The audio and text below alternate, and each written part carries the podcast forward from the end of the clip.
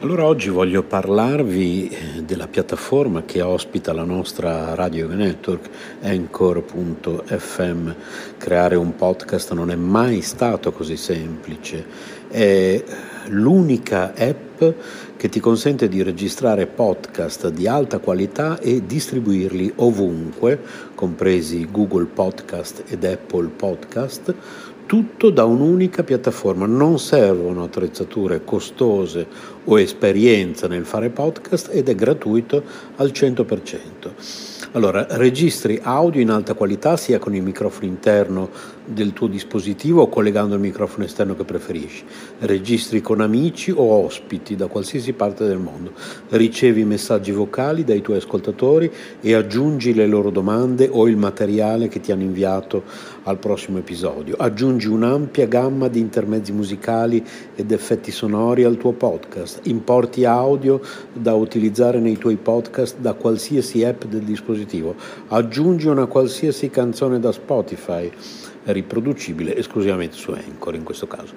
Modifichi il tuo audio ovunque, lo strumento di creazione di splendidi episodi visivi consente di modificare e riorganizzare l'audio degli episodi del podcast. Accorcia modifica le tue registrazioni con gli strumenti di modifica progettati appositamente per la creazione di podcast. Aggiungi musica di sottofondo intelligente al tuo file audio. Sfoglia una vasta libreria di brani completamente gratuiti di alta qualità che regolano in modo intelligente il proprio volume per adattarsi alla tua voce. Aggiungi flag durante la registrazione per contrassegnare le parti su cui tornare per modificarle o rimuoverle. Condividi ovunque il tuo podcast, distribuisci facilmente il tuo podcast su tutte le principali piattaforme con un solo tocco, condividi ovunque il link di qualsiasi episodio o segmento, chi non ha installato Anchor potrà ascoltarlo con i riproduttori di podcast che preferisce o sulla pagina web del tuo profilo Anchor senza bisogno di un account. Inserisci un qualsiasi episodio sul tuo sito internet oppure inserisci il podcast e verrà riprodotto sempre l'ultimo episodio Tieni traccia di quante persone ascoltano ogni episodio e di quali segmenti vengono riprodotti più di frequente, scopri chi sta ascoltando ogni segmento su Anchor, accedi a più analisi dettagliate sulla dashboard del desktop collegandoti al sito www.anchor.fm e quindi insomma voglio dire, come non usare Anchor, ecco perché noi l'abbiamo scelto al posto della piattaforma che usavamo prima di Spreaker ed ecco perché lo raccomandiamo a tutti, anchor.fm oppure cercate su Google Anchor oppure si scrive A-N-C-H-O-R oppure scriveteci. Per informazioni, possiamo aiutarvi ad aprire il vostro canale, possiamo aiutarvi tecnicamente con consigli, tutto gratuitamente, siamo a disposizione. Radio yoga network chiocciola gmail.com Entertainment World Radio by Yoga Network, vi ricordo il nostro indirizzo di posta elettronica radio yoga network chiocciola gmail.com vi ricordo il nostro canale youtube.com barra user barra coscienza spirituale. Vi ricordo i nostri libri digitali che potete comprare su snails-paceedition.stores.streetlib.com. Eh, tutti questi link li trovate comunque riassunti nel nostro sito www.soleluna.eu della nostra associazione internazionale per la coscienza spirituale Sole Luna. Vi ricordo ancora il nostro indirizzo di posta elettronica, così che possiamo mandarvi questi link direttamente nella vostra casella di posta se non siete riusciti a, a fare in tempo a prendere carta, penna, a prendere nota di indirizzi a volte un po' complicati. Radio Yoga Network, chiocciola gmail.com rimanete sintonizzati. Radio Yoga Network, Entertainment World Radio by Yoga Network, trasmette 24 ore su 24, 7 giorni su 7, 365 giorni all'anno. Le ricette del cuore di Cristina. Radio Yoga Network, chiocciola, gmail.com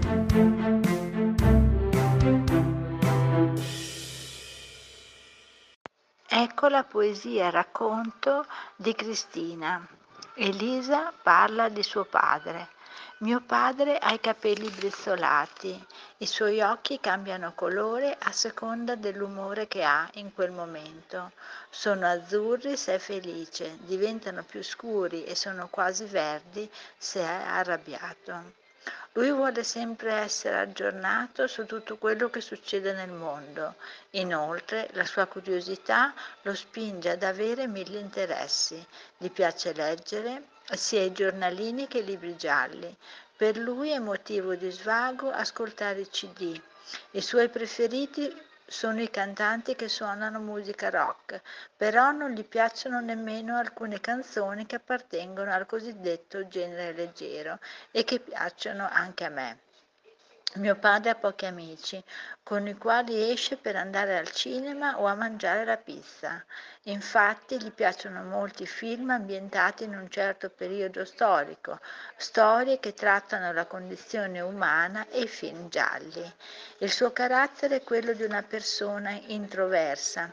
Egli infatti sta volentieri anche in casa e in questi ultimi anni il suo passatempo preferito è accendere la PlayStation, inserire le cassette, le quali contengono storie molto affascinanti e il più delle volte di difficile risoluzione e si immedesima talmente tanto con i, percon- con i personaggi che anche lui sembra diventare un eroe della storia.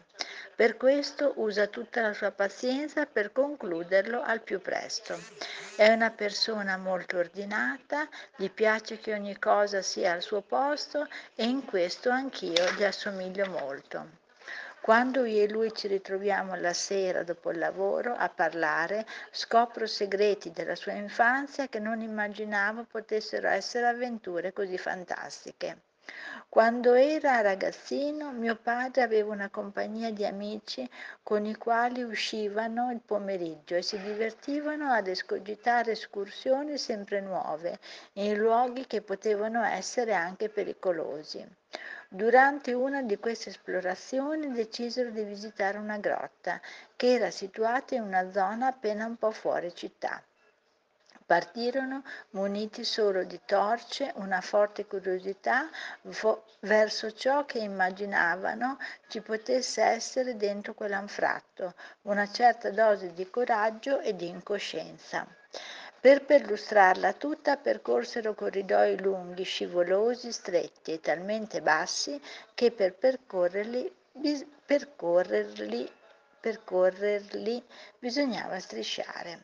Nel bel mezzo della visita le, le, pile si spensero, l'oscurità divenne buio assoluto. La loro paura fu grande, aiutati dalla fortuna riuscirono comunque ad uscire indenni da quel cunicolo.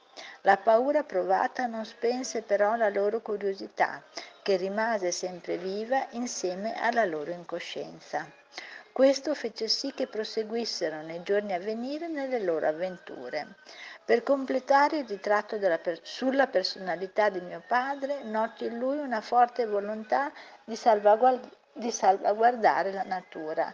Anche questo lato del suo carattere l'abbiamo in comune.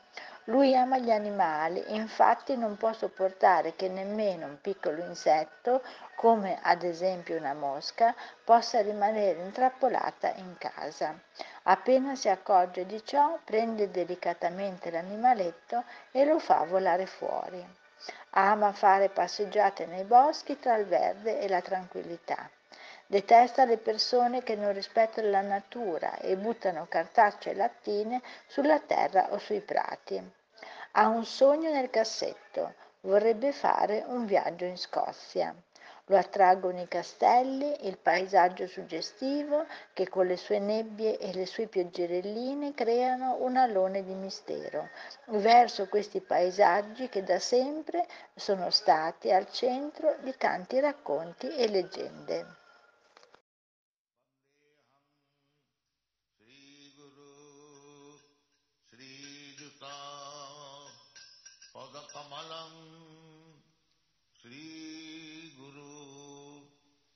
श्च श्रीरूपम् साग्रजातम् साधना रघुनाथान्वितम् तम् सजीवम् साद्वैतम् सावधूतम् परिजनसहितम् कृष्णचैतन्यदेवम्। श्रीराधा कृष्णपादा ललिता श्रीविशाखान्विताम्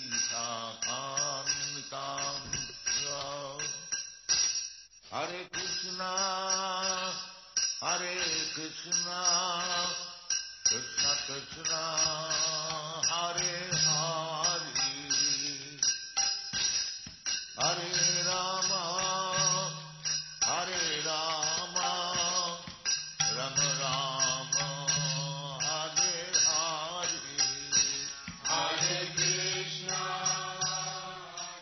Biografia di Sua Divina Grazia A.C.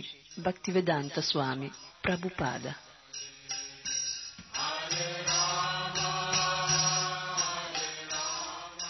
Fondatore Acharya della Associazione Internazionale per la Coscienza di Krishna.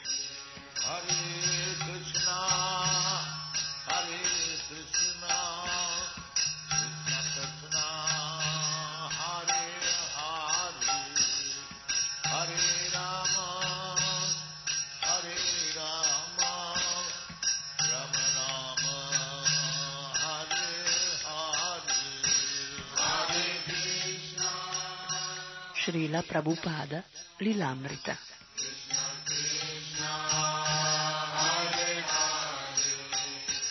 Di Sadvarupa Dasa Goswami.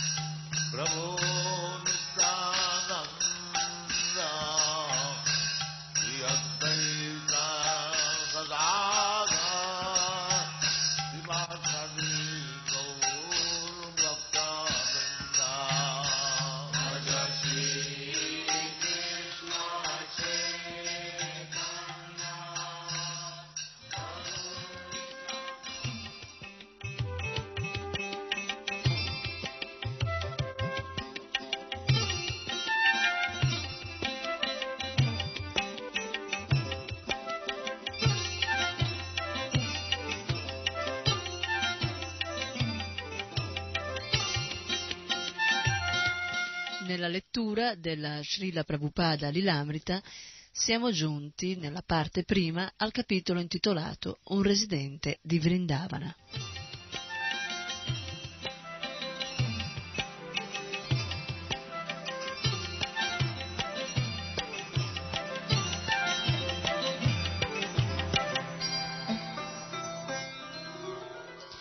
Viaggiare diventava difficile. Abai voleva prendere il treno del, mattivo- del mattino per Delhi e non avendo un luogo dove stare voleva tornare a Vrindavana la sera stessa.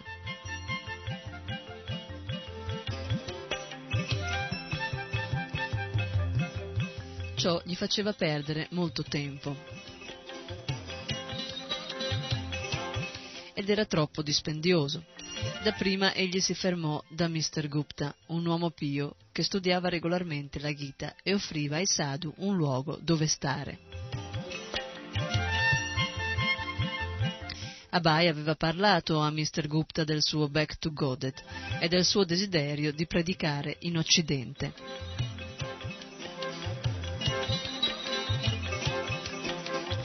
Questa era stata una buona sistemazione e Abai aveva portato con sé i suoi scritti, ma con il tempo un altro sadhu aveva occupato la stanza.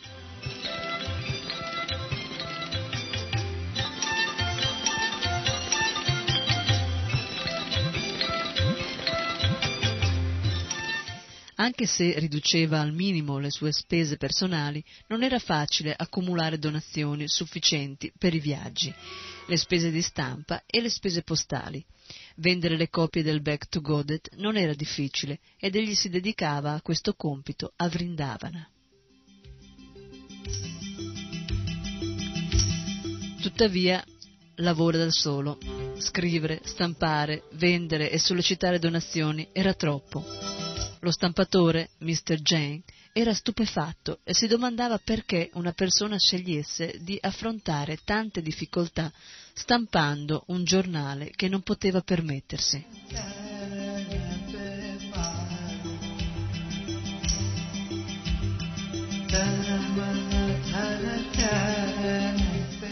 Srila Prabhupada racconta Lavoravo al Back to Go giorno e notte. All'inizio, quando ero capofamiglia, non mi curavo se qualcuno pagava o non pagava. Ero solito distribuirlo generosamente. Quando però lasciai la vita di famiglia e andai a vivere da solo, talvolta a Vrindavana e talvolta a Delhi, o talvolta viaggiando per affrettare l'uscita del Back to Godet, i giorni diventavano duri.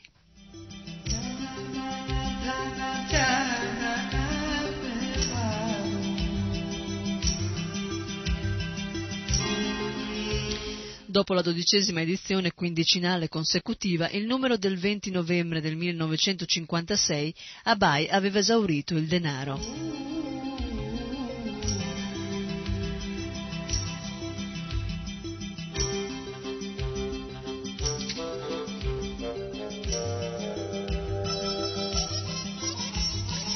Mr. Jane lo aveva abbandonato dicendo che non poteva permettersi di stampare per semplice amicizia. Abai allora tornò a Vrindavana dove occupò il suo tempo a scrivere, ma senza fare progetti per la pubblicazione. Era perché gli uomini non avevano il desiderio di diventare coscienti di Krishna, perché non avevano tempo, che il Back to Godet era finanziariamente fallito. Alcuni sadhu in India erano famosi e influenti, ma Abai non era tra quelli.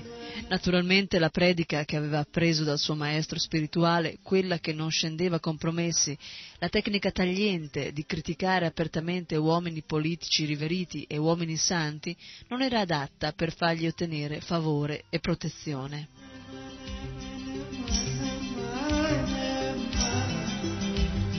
Non ingannare, aveva detto Bhaktisiddhanta Sarasvati. Di sempre la verità e se Krishna è contento, allora tu otterrai il successo. Il denaro verrà. Abai aveva una fede ferma su questo punto.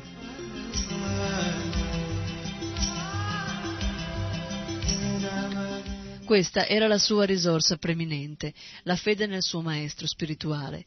Era sicuro che seguendo Srila Bhaktisiddhanta Sarasvati egli avrebbe ricevuto le sue benedizioni e quelle di Sri Chaitanya. Benché negli ultimi due anni avesse seguito qualunque strada si fosse aperta dinanzi a lui, per quanto lontano potesse portarlo, egli era rimasto fisso su un obiettivo, quello di esaudire l'ordine di Bhaktisiddhanta Sarasvati. Aveva fiducia presto o tardi avrebbe ottenuto il sostegno necessario, avrebbe trovato ascoltatori affini a lui e uomini sinceri si sarebbero uniti per cooperare alla sua opera.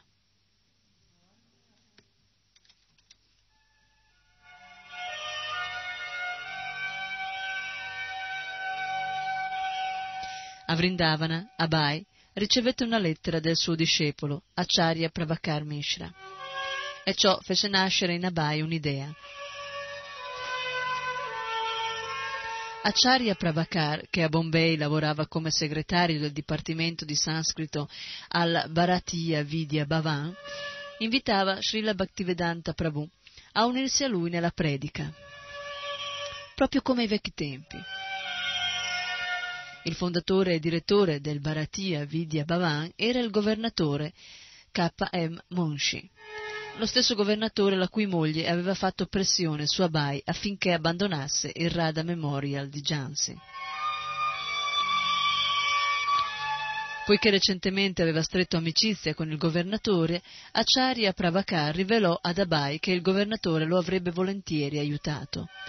Così nel gennaio del 1957, dopo aver assicurato a Mahan Gopal che sarebbe tornato e che avrebbe pagato le cinque rupie al mese per stanza, Abai partì per Bombay.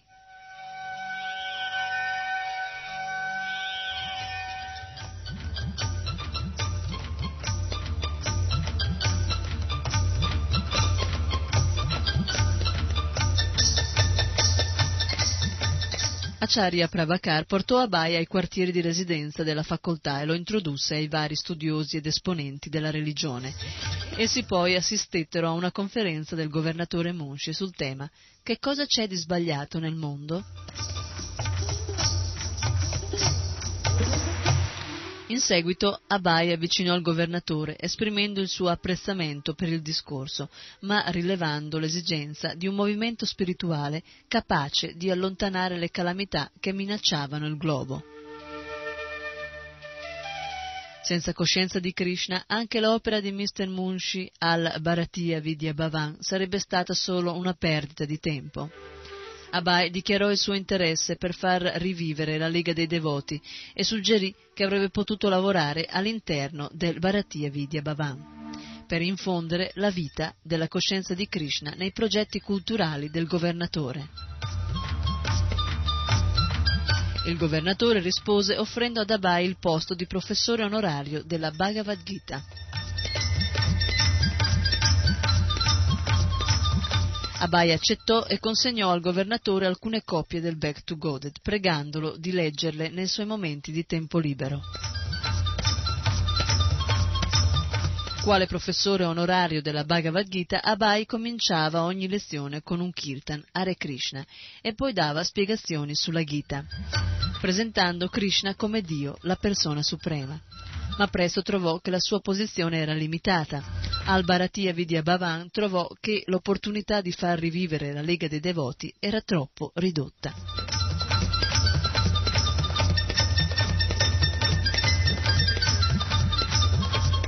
In seguito, insieme con gli altri membri della Bharatiya Vidya Bhavan, Abai presenziò alla quinta riunione annuale dell'Accademia Mondiale di Sanscrito a Kurukshetra, dove 5.000 anni prima Krishna aveva esposto la Bhagavad Gita. Il presidente dell'India, dottor Rajendra Prasad, il governatore Munshi e molti altri studiosi e pandita venuti da ogni parte dell'India parteciparono ai discorsi. Tuttavia là ognuno aveva le sue cose da dire, indipendentemente dalle conclusioni di Sri Krishna.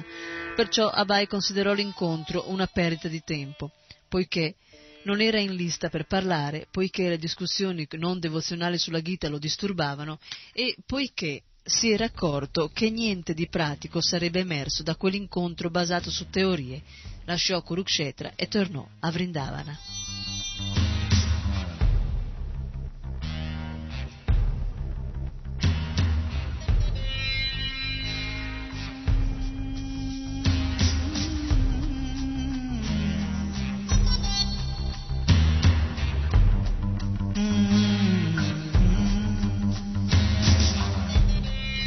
Acharya Prabhakar presto raggiunse Abai.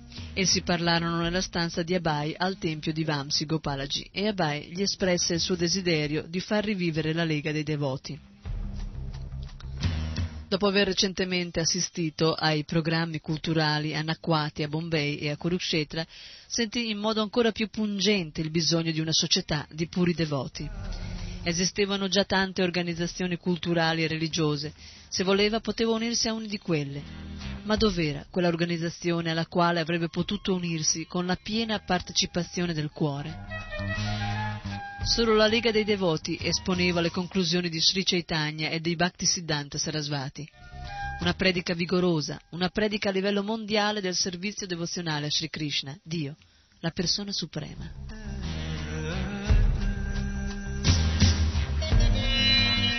Abai abbozzò un appello al pubblico generoso, ai filosofi moderni, ai capi e agli uomini di religione, in nome della Lega dei Devoti. L'attività della Lega, egli affermò, doveva consistere nel pubblicare il Back to God in inglese, con traduzioni in molte altre lingue, per addestrare uomini e donne giovani a predicare in tutto il mondo e per far funzionare una macchina da stampa al solo fine di pubblicare letteratura trascendentale.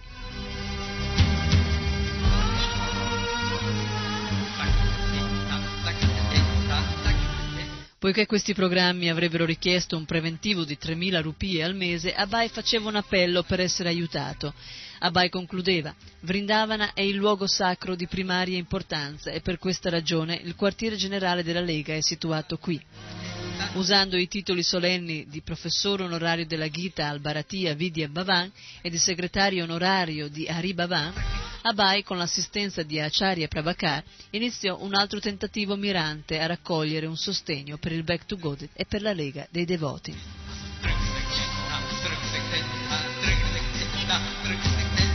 Dopo pochi giorni Acharya Prabhakar tornò al suo posto di Bombay e Abai era di nuovo solo a Vrindavana. Egli amava Vrindavana, ma senza mezzi per pubblicare o predicare non era contento là. Se avesse potuto viaggiare, forse sarebbe stato in grado di impegnare membri per la Lega. Abai pensava a Kanpur, che era vicina, una città di oltre cento grosse fabbriche e molti ricchi industriali. Tra questi alcuni egli li aveva già conosciuti nel corso dei suoi viaggi di affari. Decise di andare a Kanpur. Dopo aver stampato alcuni moduli per i membri della Lega dei Devoti, Abai spiegò a Mahant Gopal che se ne andava per un paio di mesi. Mahant era sorpreso benché molti anziani sadhu che erano venuti a Vrindavana vi risiedessero stabilmente e alcuni avessero fatto il voto di non lasciare quella dimora, questo tranquillo Babu andava e veniva continuamente.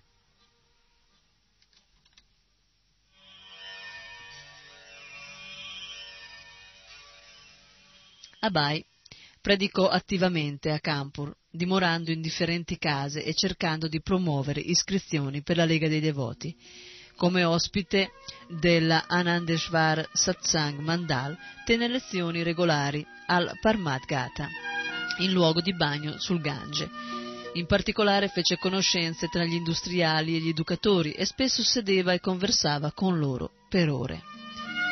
Molti restavano colpiti per la sua dedizione e per il suo modo di parlare così pacato. Le donazioni che riceveva però erano piccole quando offrì ai ricchi magnati il suo statuto per la funzione di membro, essi generalmente optarono per la forma di membro abbonato. Abai ricevette qualche lettera di appressamento, ma dopo due mesi se ne andò.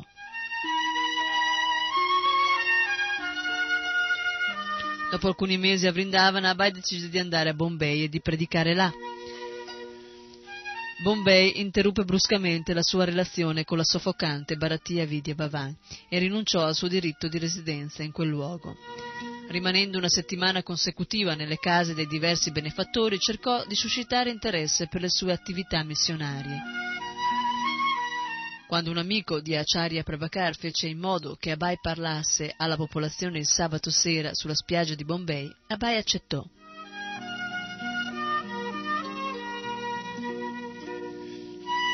Seguendo abitudini già stabilite, sedeva su un cuscino e la gente si riuniva, dalle 500 alle 1000 persone sedute in ascolto, mentre egli spiegava la filosofia della Bhagavad Gita. Queste conferenze serali di Abai furono numerose, vi erano anche altre opportunità di dare lezioni. Una settimana egli parlò per molte sere al tempio di Vishnu a Bombay.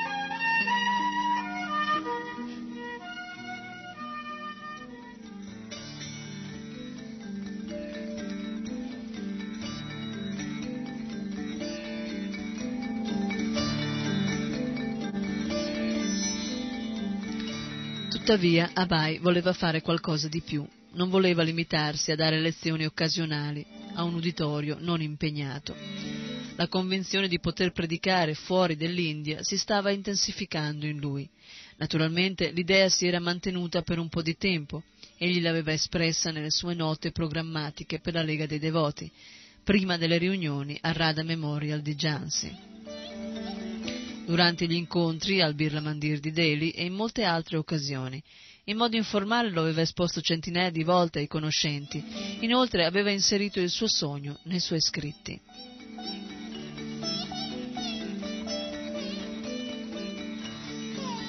Era pronto a viaggiare in ogni luogo per adempiere l'ordine di Cirilla Bhaktisiddhanta Sarasvati di predicare in inglese. In India la popolazione di lingua inglese era scarsa e Abai continuava a sognare di andare in Occidente. Se poteva viaggiare fino a Bombay, a Delhi, a Kanpur, perché non poteva andare a Londra o a New York? Dove l'inglese era parlato da milioni di persone che non avevano mai ascoltato il messaggio di Sri Chaitanya.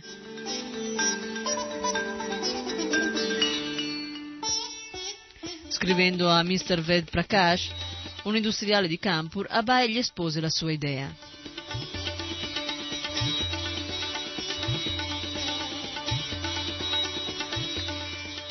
Sri Chaitanya dice Praniman Upakaraya, cioè per il beneficio di tutti gli esseri viventi. Mentre rendono il primo soccorso nella battaglia, gli uomini della Croce Rossa, benché siano ugualmente ben disposti verso tutti i soldati gravemente feriti, danno la precedenza a quelli maggiormente bisognosi di aiuto. Le persone bisognose di aiuto sono talvolta quelle maggiormente trascurate. Dopo aver ottenuto l'indipendenza, Swaraj, la mentalità predominante era basata su idee made in London. Questa è una lunga storia. Tuttavia, in sintesi, i capi dell'India, in nome del governo secolare, si sono impegnati in tutto ciò che è straniero. Hanno lasciato da parte il tesoro del patrimonio spirituale dell'India e stanno imitando il modo di vivere dei materialisti occidentali.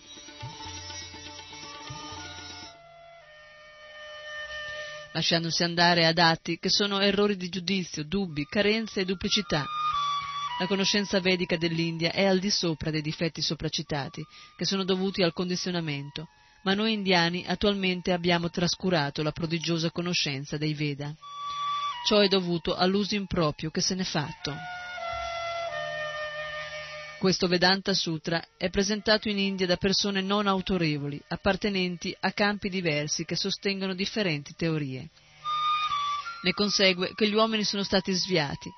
I recenti entusiasmi nazionali dei capi indiani, degli industriali e dei programmatori non concede tempo al desiderio di comprendere il messaggio della Bhagavad Gita. Non puoi compiere atti di umanità senza una guida appropriata. Perciò la mia idea è di predicare nei paesi stranieri, si basa sul fatto che gli occidentali sono stanchi del progresso materiale della conoscenza e si sono in cerca del messaggio guida del Vedanta Sutra, o almeno di quello della Bhagavad Gita, espresso in modo autentico.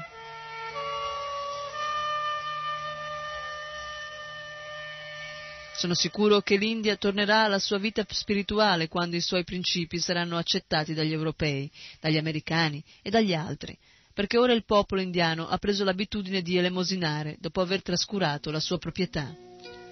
Questo era il mio punto di vista, tuttavia dobbiamo tutti ugualmente cogliere soltanto l'opportunità di servire.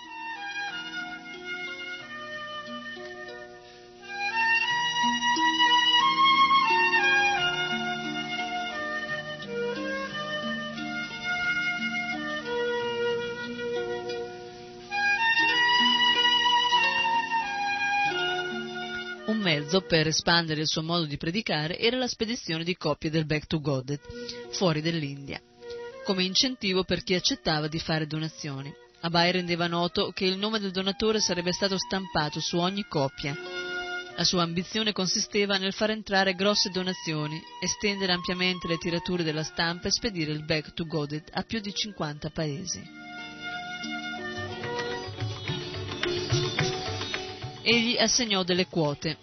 L'America avrebbe ricevuto 10.000 coppie, l'Argentina 500, il Belgio 500, il Brasile 500, la Birmania un migliaio, il Canada 500, il Cile 500, la Cina 10.000 e così via, incluse 10.000 coppie per la Russia e 10.000 per l'Inghilterra. I donatori e le donazioni però non apparivano e i progetti per il Back to God non si realizzavano.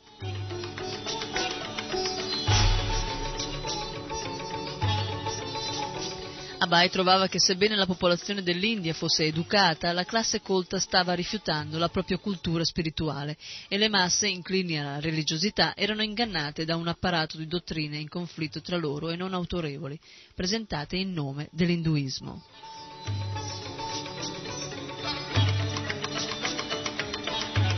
Un esempio allarmante di ciò si presentò alla sua attenzione mentre egli stava predicando a Bombay durante l'estate del 1958, Bhagwat Week.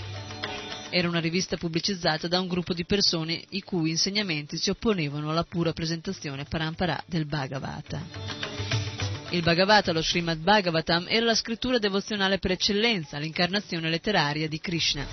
Eppure gli organizzatori del Bhagwat Week si servivano dello Srimad Bhagavatam per insegnare l'impersonalismo e minimizzare l'importanza di Krishna. Attraverso amici, Abai venne a sapere di riunioni indegne e infine il 28 luglio del 1958 scrisse al capo della Bhagwat Week, Sri Ratanshi, implorandolo di star lontano dallo Srimad Bhagavatam.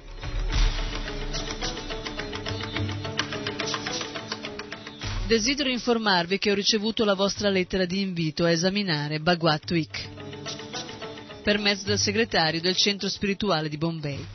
Poiché so che genere di Week può essere esaminata dai Mayavadi allo scopo eh, di sviare il pubblico innocente, non solo mi asterrò dallo svolgere questa funzione, ma suggerirò anche a molti altri di guardarsi bene dall'occuparsene per la ragione che il santo Bhagwat è recitato da uomini che non possono accedere a questa grande scrittura, scrittura di cui solo le persone liberate, scevre di ogni pretesa religiosità, si possono occupare. Alcuni amici che sono intervenuti al vostro Bhagwat Week mi hanno riferito che i divertimenti di Krishna erano stati erroneamente interpretati nella vostra organizzazione, con il pretesto di voler salvare Krishna dal sembrare una personalità immorale. Per salvare questo sciocco uditorio, Maharaj Parikshit aveva già chiesto a Sripad Sukadeva Goswami di rendere chiare le attività del Rasalila del Signore, Sri Krishna. La natura trascendentale del Rasa Lila non richiede di essere giustificata da alcun mayavadi o moralista di questo mondo. La Lila è ciò che è.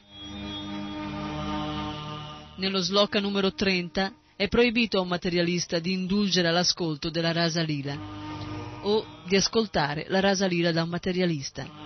Nella tua organizzazione sia l'uditorio che i conferenzieri sono materialisti e il fatto che essi indulgano alla rasa lila per mera stupidità si risolve in un'imitazione di Rudra che ingoiò un oceano di veleno.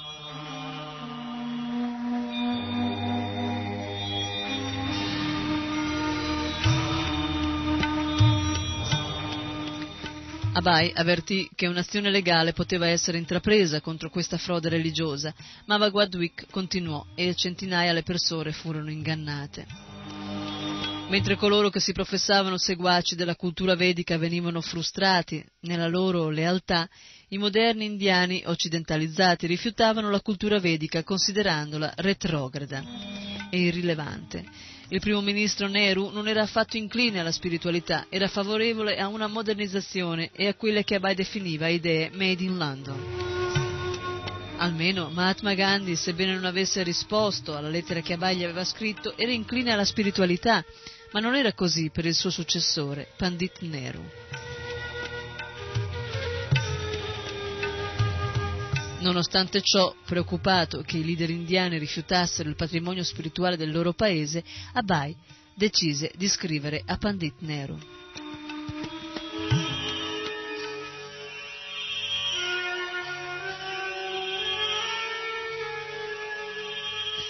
Sebbene a Bombay Abai fosse praticamente senza casa, nell'agosto del 1958 scrisse arditamente al primo ministro per esprimergli la sua convinzione che la cultura spirituale dell'India non soltanto doveva essere vivificata in patria, ma doveva essere anche distribuita in Occidente.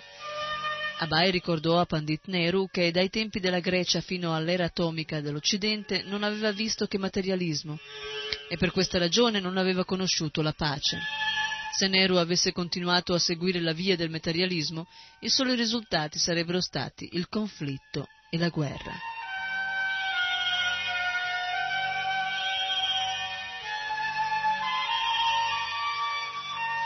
L'India perciò non doveva sprecare il suo tempo imitando il modo di vivere degli occidentali. Tu hai ammesso che la posizione della cultura indiana è di ordine più elevato, ma contemporaneamente vuoi introdurre la prosperità materiale con il progresso scientifico della conoscenza. Ma che cos'è la conoscenza scientifica? Anche lo spiritualismo è conoscenza scientifica avanzata. Il progresso materiale della conoscenza scientifica non può dare nemmeno la prosperità materiale alla massa.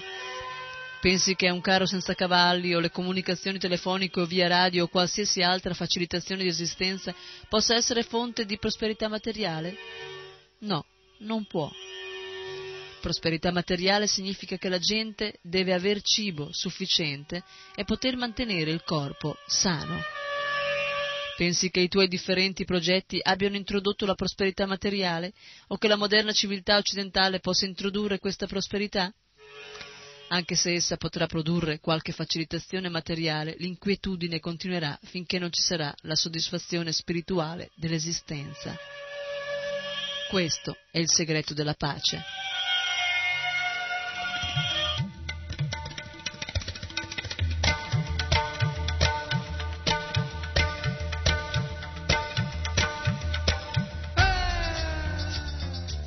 Pur senza essere stato in Occidente, Abai esprimeva la sua convinzione che gli americani e anche i russi stavano cercando di realizz- la realizzazione spirituale.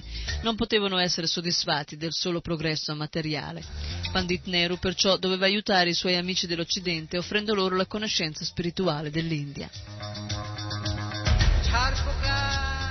Povertà significa povertà di conoscenza. Il primo ministro Chanakya era solito vivere in una capanna di paglia, ma era il dittatore dell'India al tempio di Chandragupta. Mahatma Gandhi aveva accettato spontaneamente il modo di vivere dei cosiddetti poveri, ma era il dittatore del destino indiano. Era caduto in miseria? Egli era glorioso, orgoglioso della sua conoscenza spirituale. Perciò è la conoscenza spirituale che rende un uomo veramente ricco, non la radio o il motocarro e il resto.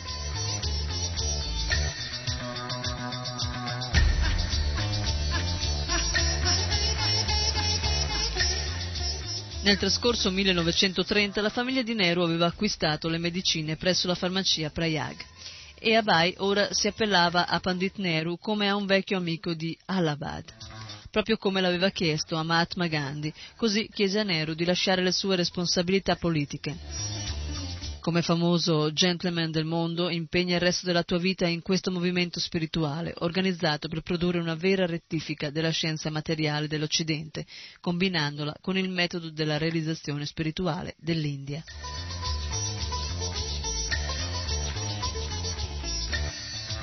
Come la lettera inviata a Gandhi, anche la sua lettera a Nehru rimase senza risposta.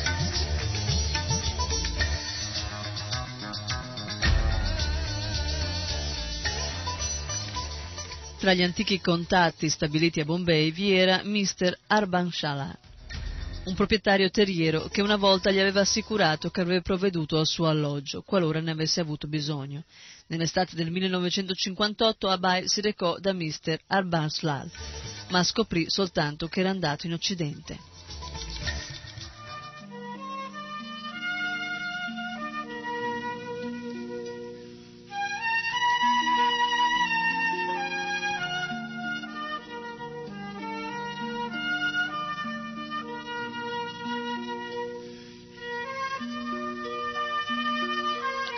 Quando Abai apprese che stava viaggiando non solo per affari, ma per una missione di carattere culturale, l'immaginazione di Abai si impadronì dell'idea di un indiano in missione culturale in Occidente. Scrisse a Mr. Arbanslal chiedendogli un posto dove risiedere, ma gli, gli presentò anche la sua missione culturale. Abai sapeva che molti occidentali rispettano la cultura indiana.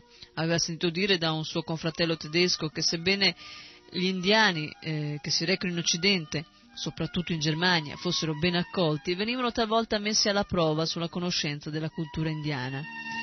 Così Abai suggerì a Mr. Arbanslal di insegnare la vera conclusione della cultura indiana mentre viaggiava. Io penso che gli uomini abbiano bisogno del messaggio indiano in quest'ora di necessità in cui la bomba atomica è sospesa sul capo della società umana. Per favore, comincia quindi ad agire per il bene di tutti nei paesi stranieri finché non sarai tornato qui.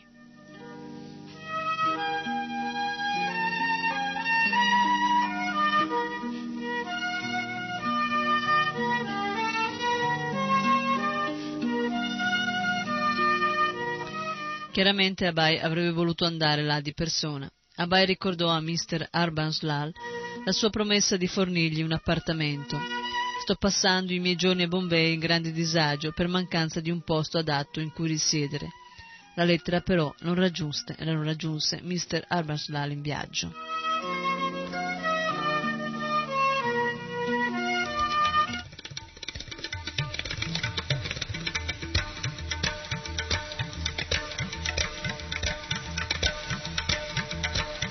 Poiché voleva andare in Occidente il più presto possibile, Abai visitò uno dei suoi confratelli di Bombay, Kripa Sindhu, e gli chiese aiuto.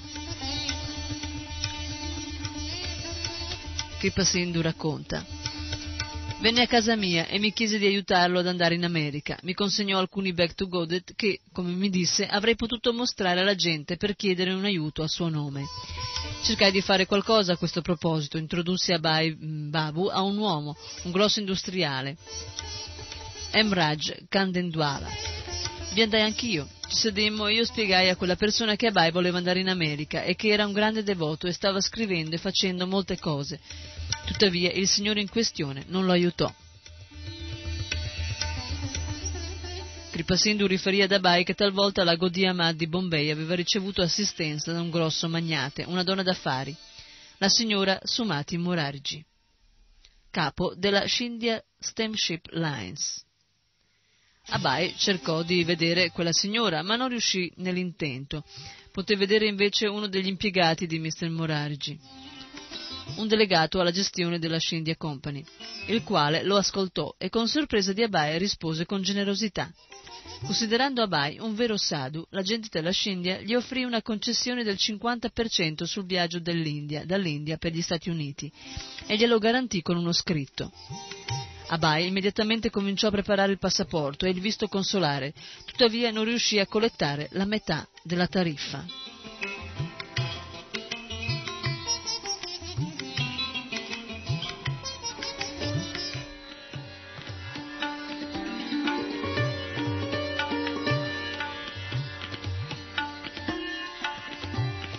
Nel 1956 a Delhi aveva lottato ed era senza casa e ora, considerando gli ultimi due anni di viaggi fuori di Vrindavana, sentì che la sua posizione non era affatto migliorata. Forse Krishna non voleva il suo successo su questa strada. L'unica cosa positiva che aveva raggiunto era la determinazione di andare in Occidente a predicare. Là certamente avrebbe incontrato il successo, Solo e povero Abai tornò a Vrindavana. Aveva 62 anni, ma non pensava di ritirarsi. Più che mai il suo stato d'animo era meditativo e incline alla rinuncia, poiché conosceva poca gente e voleva scrivere, restò con se stesso.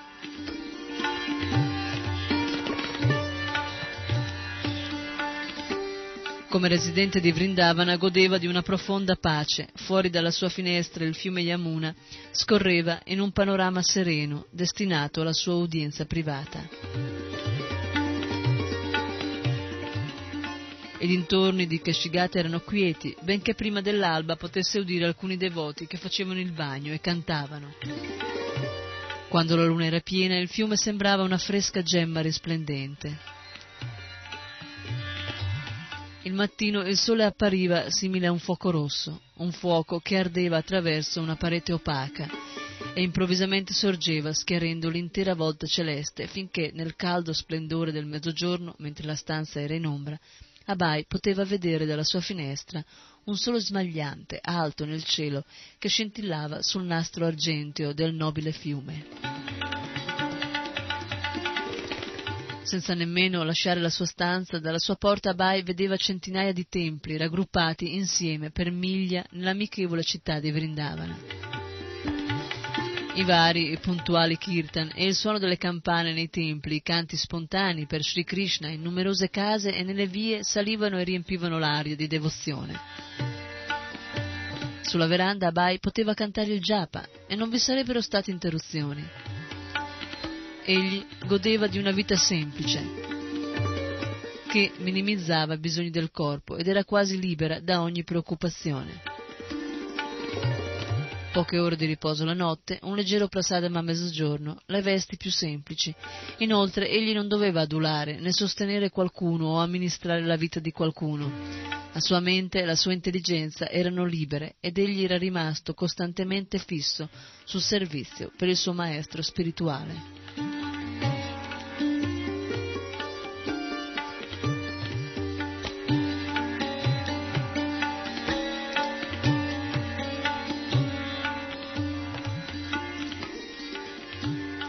Considerò le circostanze del momento, una preparazione per un compito più grande che lo attendeva.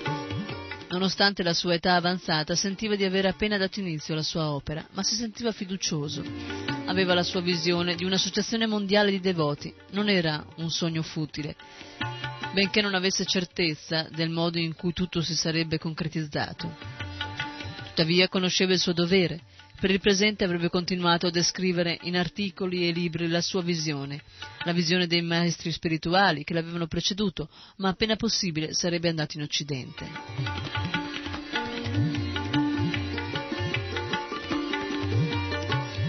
Gli occidentali, egli concludeva, non erano soddisfatti di una vita materialmente confortevole, priva di comprensione spirituale.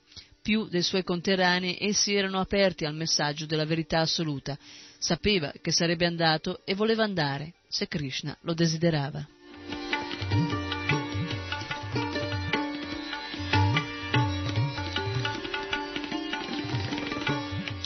Abai visse frugalmente a Vrindavana, tenendo il conto esatto di ogni spesa e di ogni introito.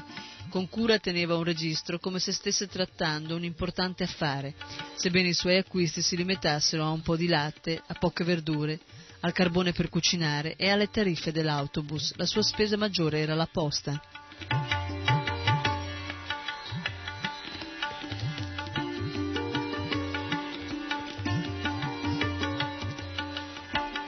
Abai compose una poesia in bengali.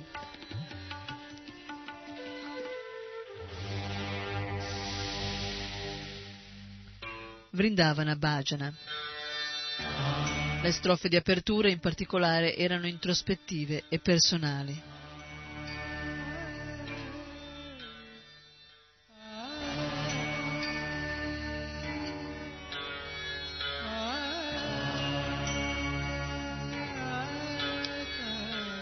Vivo in solitudine a Vrindavana Dama e così ho molte realizzazioni.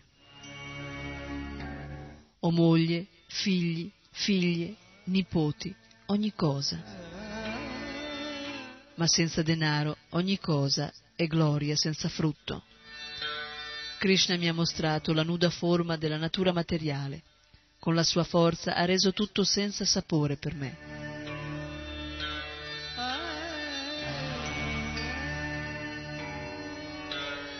Yasyaham anugrihannami arisye tad danam sanai.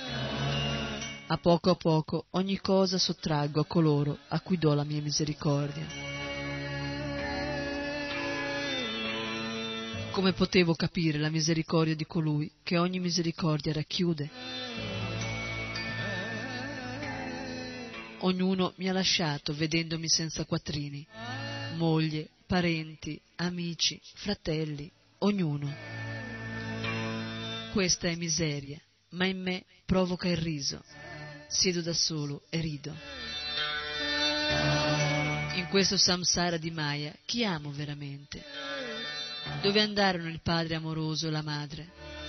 Dove sono tutti gli anziani che erano la mia vera famiglia? Chi me ne darà notizie? Dimmi. Tutto ciò che resta di questa famiglia è un elenco di nomi. Il samsara di Maya è come schiuma che si mischia di nuovo nelle onde del mare. Nessuno è padre, madre o parente.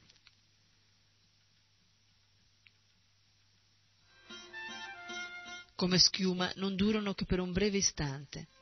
e come la schiuma di nuovo si dissolve nel mare. Il corpo, fatto di cinque elementi, è distrutto. Quanti corpi l'anima ha rivestito in tal modo? I parenti sono legati solo al corpo materiale. Fratello per lo spirito, ognuno è parente, relazione non tinta dal profumo di Maya. Il Signore Supremo è l'anima di ognuno, in relazione a Lui, ognuno nell'universo è lo stesso. Tutti parenti, fratello, miliardi di jiva, in relazione a Krishna, tutti sono in completa armonia. Dimenticando Krishna, l'anima anela al piacere dei sensi, per conseguenza è saldamente afferrata da Maya.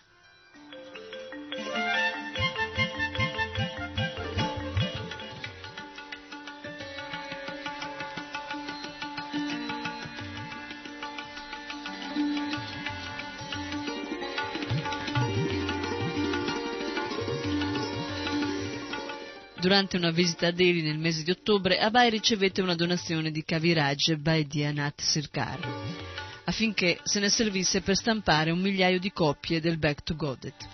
Abai prontamente produsse il 20 ottobre l'uscita del Back to Godet, sulla cui prima pagina compariva il nome del donatore. Era il primo numero in due anni. Un altro donatore, Mr. Subodh Kumar Kapoor di Ramalal Kapoor e figli, seguì l'esempio di Mr. Sirkar e donò mille copie per il numero del 20 novembre.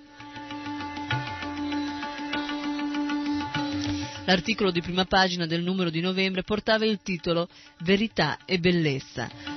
L'articolo di fondo del The Times of India, speculando sulla possibilità che la verità e la bellezza fossero compatibili, aveva pensato che la verità non sempre si identificava con ciò che è bello, ma piuttosto con ciò che è brutto e spiacevole. Abai espresse il suo disaccordo. La verità è così bella che molti saggi, santi e devoti hanno abbandonato ogni cosa in nome della verità. Ma da tempo immemorabile noi siamo abituati ad amare la falsità invece della verità. Abai tuttavia era d'accordo sul fatto che a livello materiale la verità e la bellezza sono incompatibili. Non soltanto la verità del mondo materiale non era bella, ma non era verità. La bellezza terrena non è vera bellezza e per maggior chiarezza Abai narrò una storia.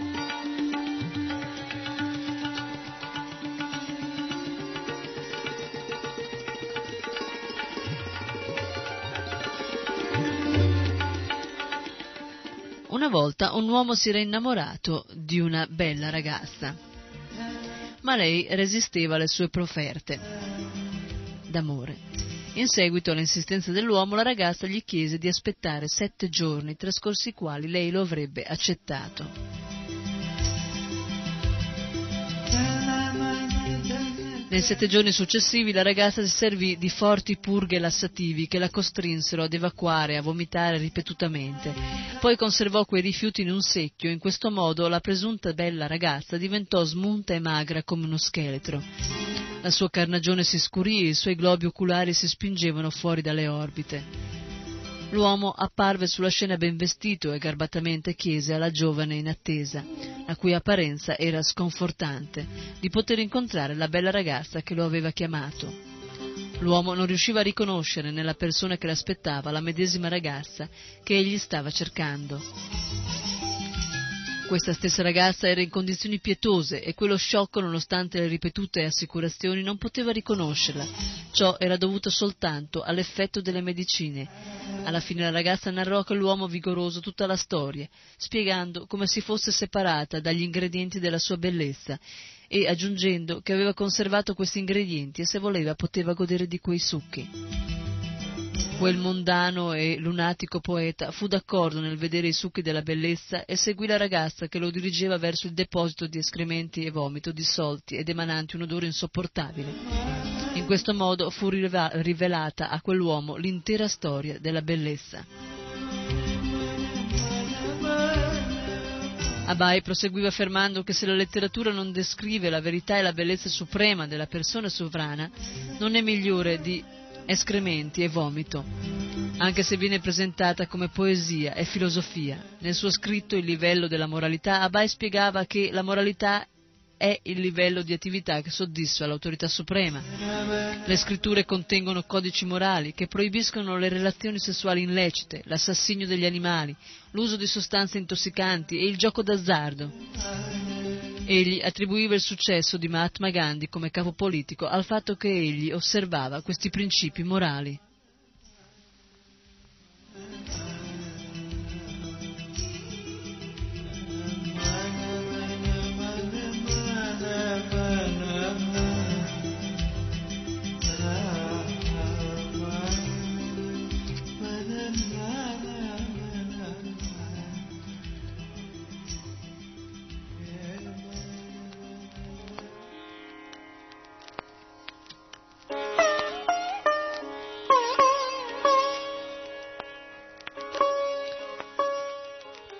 Abai elogiava anche il principio vedico del matrimonio. Dopo la pubertà una donna desidera un uomo e se non si sposa al momento richiesto e se le viene concesso di frequentare i ragazzi, è abbastanza naturale che si presenti la possibilità di una caduta, sia da parte del ragazzo che della ragazza.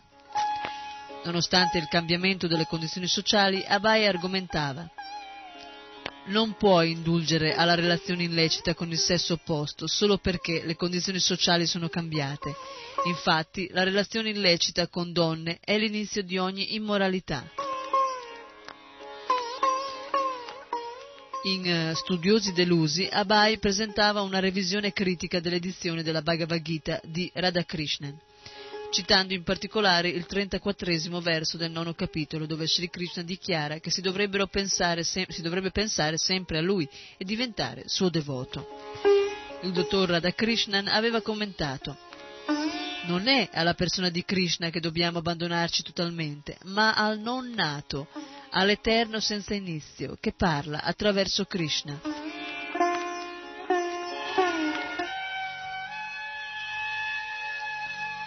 Benché il significato ovvio della Bhagavad Gita sia quello che ci si deve arrendere a Krishna, la persona suprema, impersonalisti quali Radhakrishnan ne oscurano il significato con i loro giochi di parole.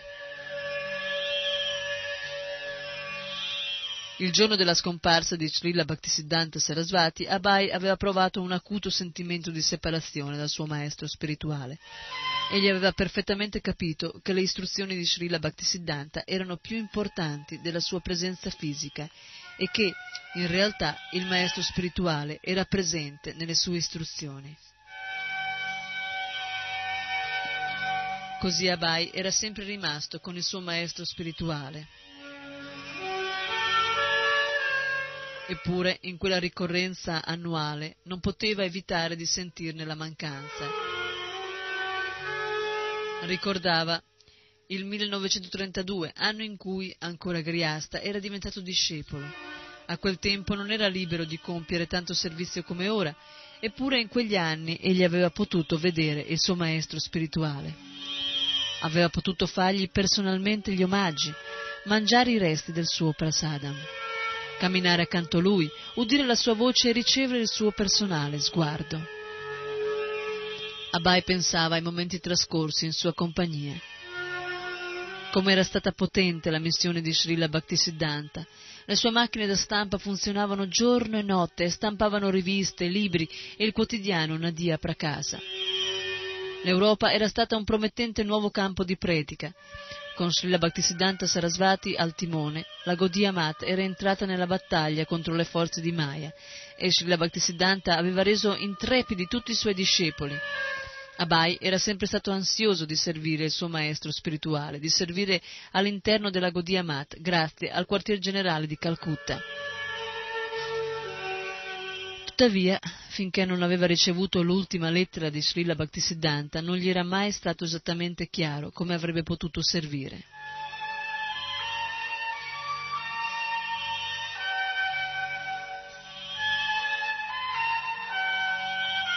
Abai ripensava ai vent'anni e più trascorsi dopo la scomparsa del, suo maestro spirituale. La Gaudiya Mat era stata rovinata dai suoi capi e tutti si erano sparpagliati come fogli in una tempesta. Era una perdita che non può essere espressa a parole, era una vecchia storia. Come i grossi sagnasi avevano trascurato le istruzioni del loro maestro spirituale, avevano intrigato, discusso, litigato Violente fazioni di partito, falsi capi sostenevano di essere acciaria del mondo. E quale fazione aveva ragione? No, entrambe avevano torto, torto marcio perché la Godia Mat si era disintegrata. Ora vi erano dozzine di piccoli mata e mancava la predica, la vera predica di quei tempi, quando lui, lo Shimaguru, incuteva paura tra i Mayavadi e guidava un esercito di giovani e potenti predicatori che viaggiassero per tutta l'India e nel mondo. E chi soffriva maggiormente della distruzione della Godia Mat era la gente, i non devoti, che avevano ben poche speranze di liberarsi dagli assalti di Maya. Srila Bhaktisiddhanta Sarasvati aveva dato inizio a una rivoluzione spirituale, ma quella rivoluzione era ora demolita da Maya. Le particelle disperse della Godia Mat si erano stabilite in unità insulari, soddisfatte in se stesse, quasi impotenti, e questo era ciò di cui la gente in generale doveva soffrire.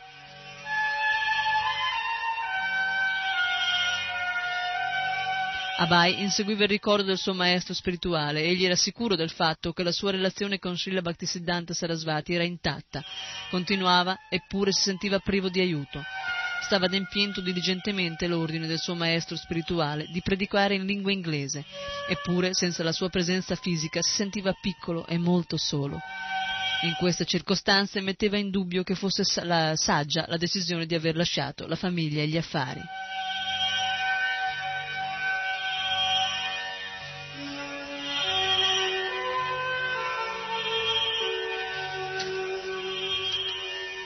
E anche per oggi il nostro tempo scade e eh, ci fermiamo qui mh, nella lettura della Srila Prabhupada Lilamrita.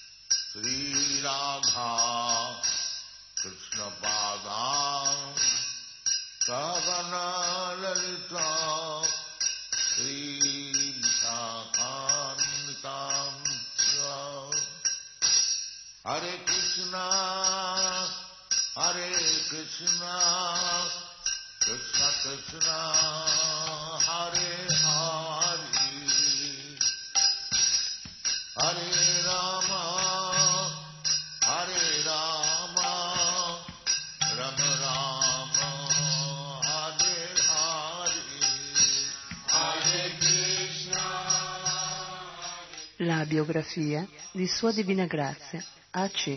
Bhaktivedanta Swami Prabhupada.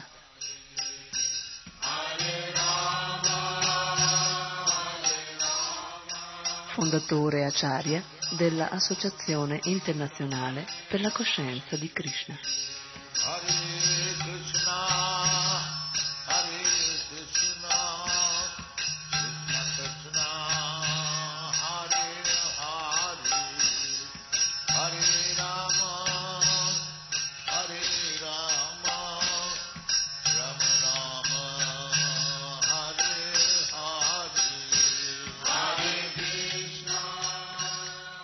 Prabhupada Lilamrita.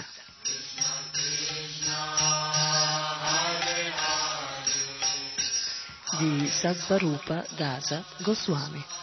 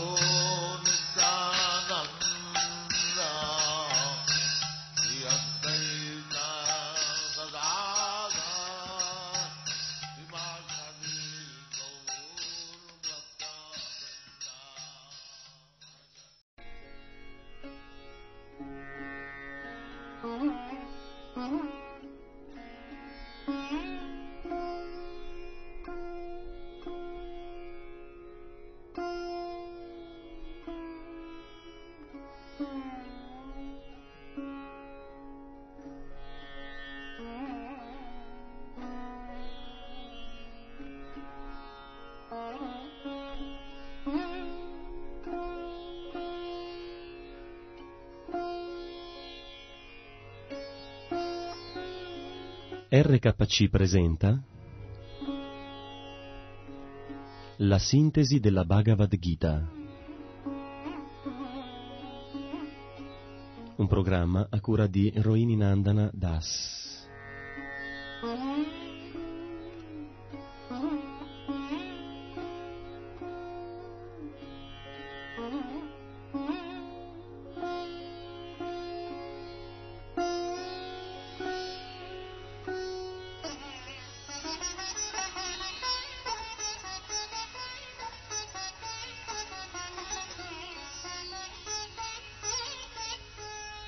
Krishna Haribol, siamo arrivati allo studio sintetico della Bhagavad Gita e oggi studiamo l'ottavo capitolo che si intitola Raggiungere il Supremo.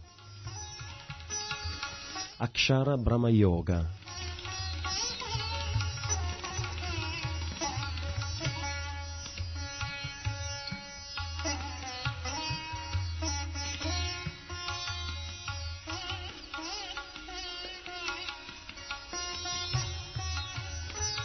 Adesso vediamo eh, all'inizio del, dell'ottavo capitolo che Arjuna farà una domanda a riguardo dei sei termini che Krishna aveva utilizzato alla fine del, del settimo capitolo.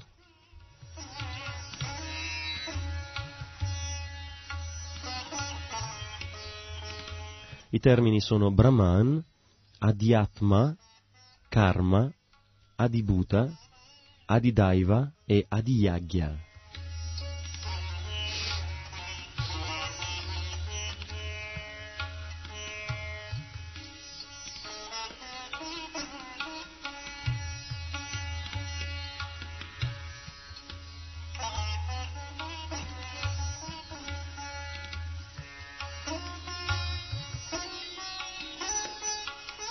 Krishna li aveva descritti uno dietro l'altro e in ordine e nello stesso ordine Arjuna fa la domanda a riguardo del significato di questi termini. Più avanti nel capitolo Krishna discuterà dello yoga mishra bhakti, cioè del servizio devozionale misto alla pratica dello yoga, e della shuddha bhakti, cioè il servizio devozionale puro.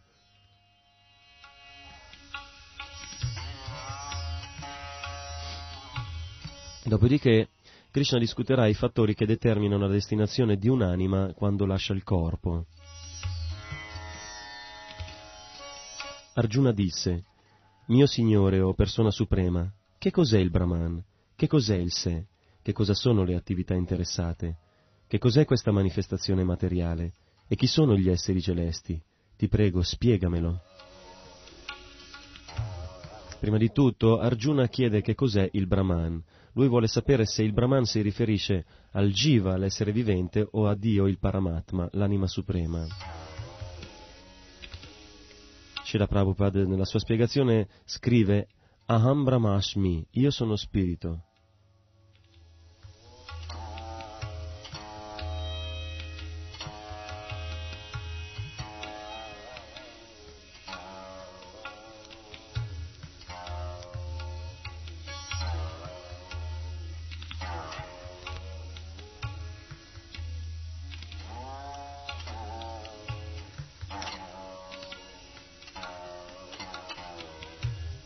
Persona che è cosciente di Krishna e agisce nelle sue attività nella coscienza di Krishna, prendendo rifugio in Krishna, Mam Ashritya, Krishna usa queste parole, allora lui è veramente degno di essere chiamato Brahman, cioè una persona che vive come lo spirito vive. Perché lo spirito per natura è il servitore dello spirito supremo. Quindi quando un essere vive come servitore dello Spirito Supremo, sta vivendo come se fosse spirito Brahman. Si sta sforzando quindi di raggiungere il pianeta di Sri Krishna nel mondo spirituale. Shila Baladeva Vidya Bhushana analizza la domanda di Arjuna, le seguenti domande di Arjuna, in questo modo. Che cos'è l'adhyatma? Lui sta chiedendo se Adhyatma si riferisce al sé come corpo sottile o come corpo grossolano. Poi chiede che cos'è il karma.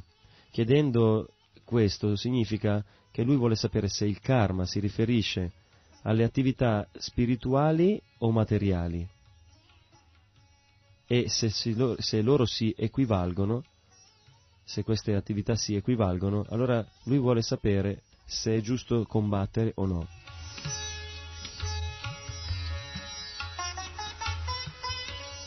Se le attività spirituali e le attività materiali fossero la stessa cosa, allora perché lui dovrebbe, dovrebbe combattere?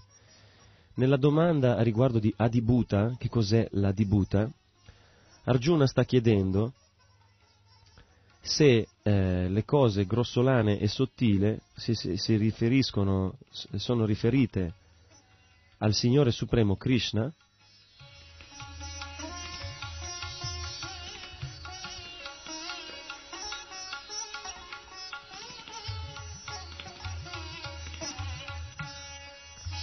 Arjuna chiede se lui si sta riferendo alle cose grossolane o sottili se le cose fisiche come delle, delle anfore, dice Arjuna, o i corpi degli esseri viventi sono chiamati Adibuta oppure qualcos'altro è chiamato Adibuta.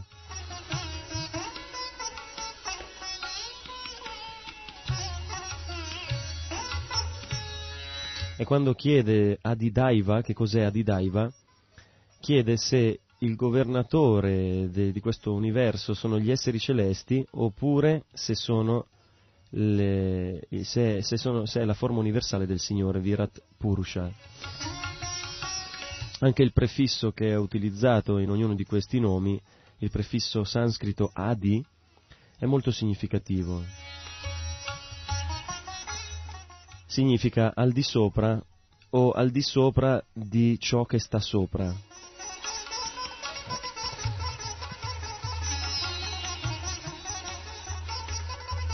Quindi Arjuna sta chiedendo riguardo dell'identità di ciò che regola o di ciò che, che eh, domina sul corpo, sulle manifestazioni fisiche e sugli esseri celesti. Nel prossimo verso lui chiederà riguardo dell'identità di una persona che eh, gestisce ed è il, il beneficiario di tutti i sacrifici. E chiederà dove questo Signore risiede. Chi è il Signore del sacrificio, o Madhusudana? Come vive nel corpo? E come ti conosceranno al momento della morte coloro che ti servono con amore?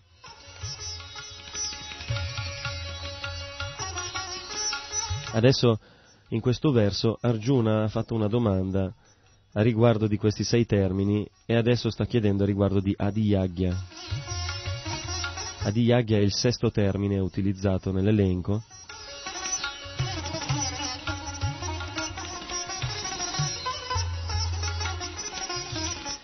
Arjuna vuole sapere chi è questa persona che viene adorata attraverso i sacrifici, vuole conoscere la sua identità. È Vishnu? Sono gli esseri celesti? Chi è? E dove vive quest'essere? Vive nel corpo o vive da qualche altra parte?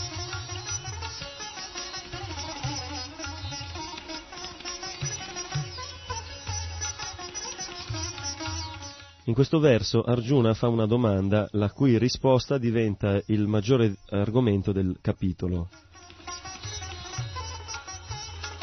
La domanda è come si impegnano nel servizio devozionale coloro che sono autocontrollati e coloro che sono così impegnati nel tuo servizio devozionale, come potranno conoscerti al momento della morte? Allora Krishna velocemente ra- eh, risponde alle prime sei domande di Arjuna in un solo verso. Il Signore Beato disse, l'essere vivente, trascendentale e indistruttibile è detto Brahman, e la sua natura eterna è detta Atma, il sé.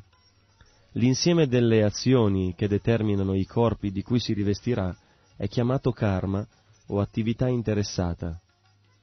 La natura materiale che è in perenne mutamento è detta adibuta. La forma universale del Signore che include tutti gli esseri celesti è detta adidaivata. E io, il Signore Supremo che come anima suprema abito nel cuore di ogni essere incarnato, sono chiamato Adiyagya, il Signore del sacrificio.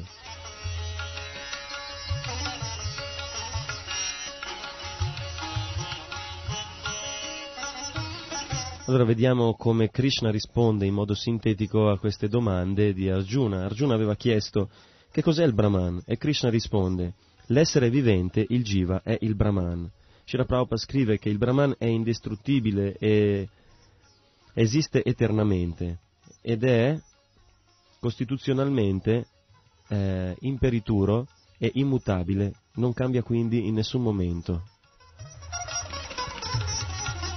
Ma al di là del Brahman c'è il Paramatma. Il Brahman si riferisce all'essere vivente e il Parabrahman si riferisce al Signore Supremo, la personalità di Dio. Alla domanda che cos'è il sé, Krishna risponde ad Arjuna che la natura del jiva, dell'essere vivente, è adiatma o il sé e significa che lui è eternamente un servitore.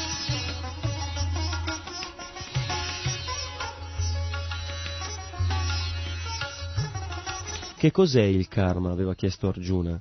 La risposta di Krishna è che karma non è semplicemente l'attività, ma in modo specifico l'attività che uh, sviluppa un corpo materiale.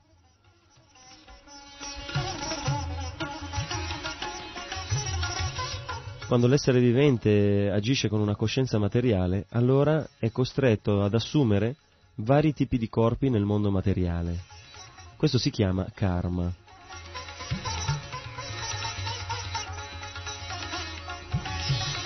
Nella Chandogya Upanishad è eh, spiegato che la, tecnicamente la parola karma, nel senso tecnico del termine, significa e si riferisce al viaggio dell'essere vivente nel mondo materiale dai pianeti superiori ai pianeti inferiori, il suo ritorno su questa terra e il fatto di acquisire un corpo umano dopo essere caduto dai pianeti superiori attraverso la pioggia.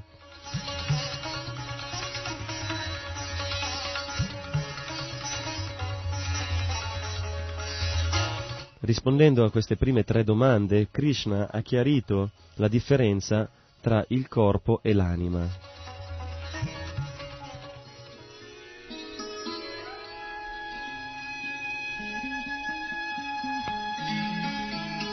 Lui ha anche chiarito la differenza tra le attività che incatenano e le attività spirituali che invece liberano l'anima da questo mondo materiale.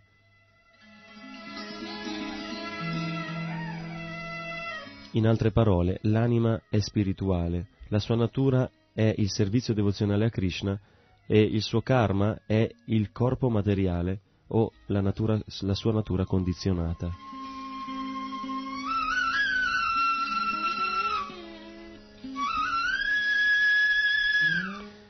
Arjuna aveva chiesto che cos'è la Dibhuta. Shira Prabhupada scrive che la natura fisica è in costante cambiamento. I corpi materiali passano generalmente in sei stadi di esistenza, la nascita, la crescita, la stabilizzazione, la eh, produzione di figli, quindi sottoprodotti, e il declino e la morte.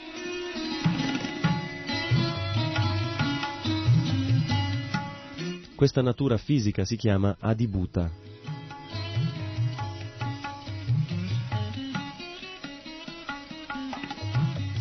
E che cos'è Adidaivata? Adidaiva. Shira Prabhupada spiega che il concetto della forma universale del Signore Supremo è chiamata Adidaivata.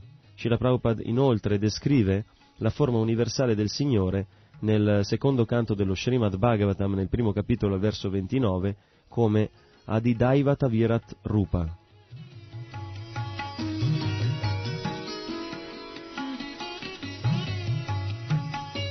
Che cos'è la Diyagya? aveva chiesto Arjuna. La risposta di Krishna è che un'altra domanda di Arjuna prima che Krishna gli desse la risposta era e dove vive questo Adiyagya, questo signore del sacrificio, nel corpo oppure da qualche altra parte? Allora, la risposta di Krishna è che come Signore Supremo e Anima Suprema, Lui è il goditore, Krishna, il Signore Supremo, è il goditore di tutti i sacrifici, Adiyagya, e l'anima suprema, che è chiamata Paramatma o Adiyagya, è situata nel cuore di ogni essere vivente.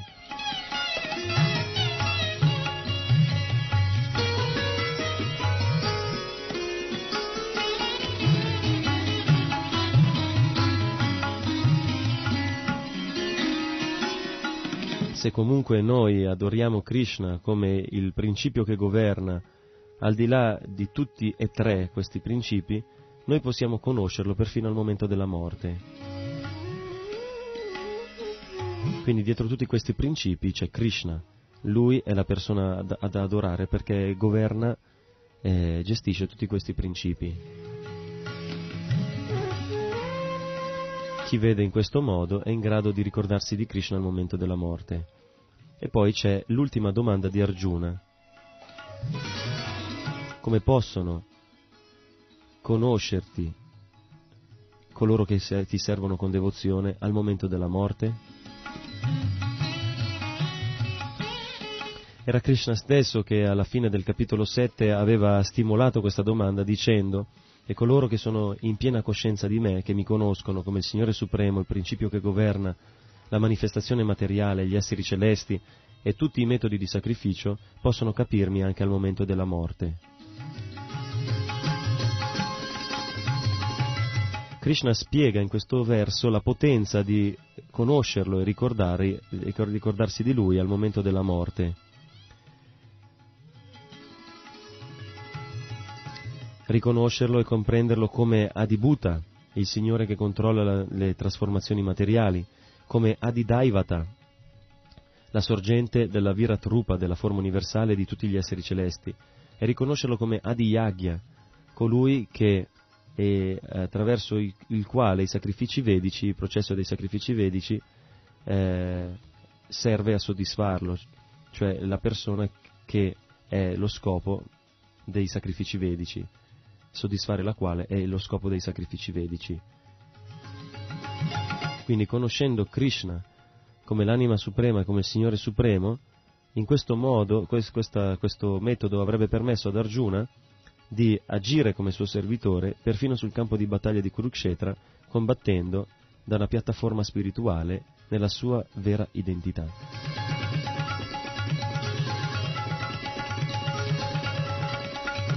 Queste attività compiute in conoscenza non creano karma, perciò non sviluppano un altro corpo materiale. Arjuna può quindi focalizzare la sua mente su Krishna e combattere adesso. Qual è il risultato di pensare a Krishna al momento della morte? Questa è un'altra domanda che potrebbe sorgere e viene data la risposta da Krishna stesso nei versi dal 5 all'8. Krishna dice Chiunque all'istante della morte lascia il corpo ricordandosi di me soltanto raggiunge subito la mia dimora, non dubitarne. Senza dubbio sono i ricordi che si hanno all'istante di lasciare il corpo che determinano la condizione futura dell'essere, o figlio di Kunti.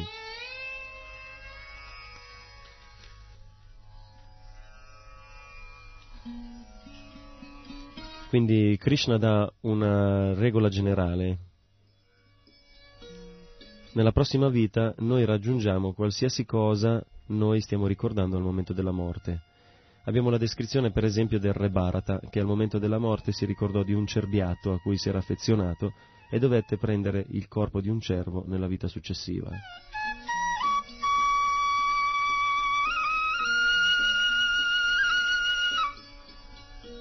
Di qualsiasi natura ci si saturi durante la vita, si raggiunge quella stessa natura sempre senza fallire nella vita successiva.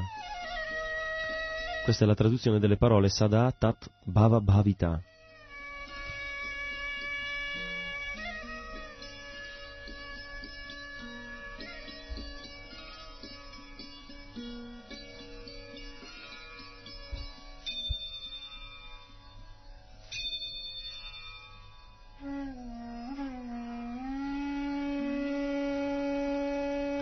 Questo fece piacere ad Arjuna perché era come se Krishna stesse dicendo che era meglio pensare a lui piuttosto che combattere.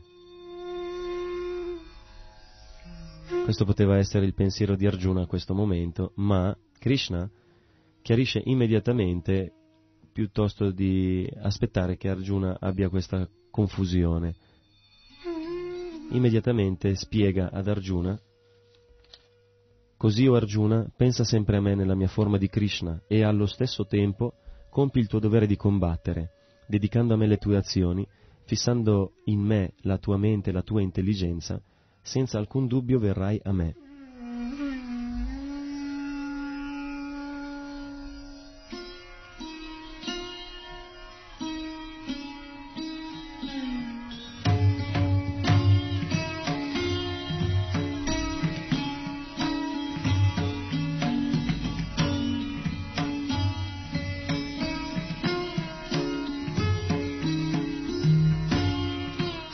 Spesso i devoti si fanno questa domanda, ma è necessario proprio ricordarsi Krishna mentre si compie il proprio dovere, oppure semplicemente facendo il proprio dovere per Krishna questo è sufficiente?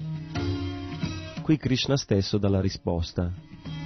Noi dobbiamo ricordarci di Krishna e fare il nostro dovere, i nostri doveri prescritti, simultaneamente anche se eh, potesse essere, diciamo, potesse risultare difficile ricordarsi di Krishna mentre si agisce, questo in effetti è più difficile, ma è ancora più difficile di pensare a Krishna durante le proprie attività e pensare a Krishna al momento della morte, quando la nostra coscienza è disturbata e sopraffatta dalla sofferenza.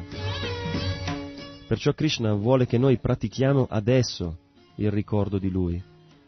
Krishna ripeterà questo suo desiderio in modo che noi lo possiamo comprendere bene e eh, il suo desiderio è che noi possiamo pensare costantemente a Lui.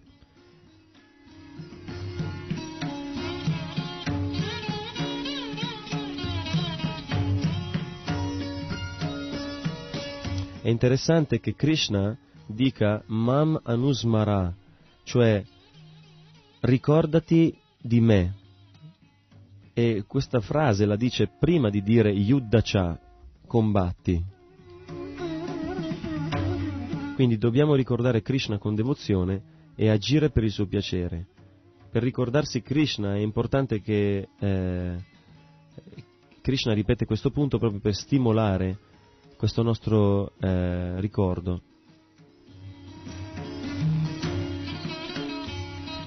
E lo ripete perché è un punto molto importante.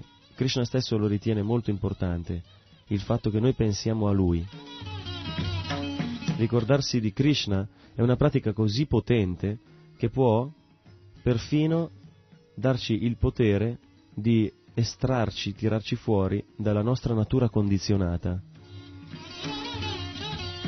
Noi possiamo conquistare i nostri limiti, superarli, grazie alla misericordia di Krishna ricordandosi sempre di Lui.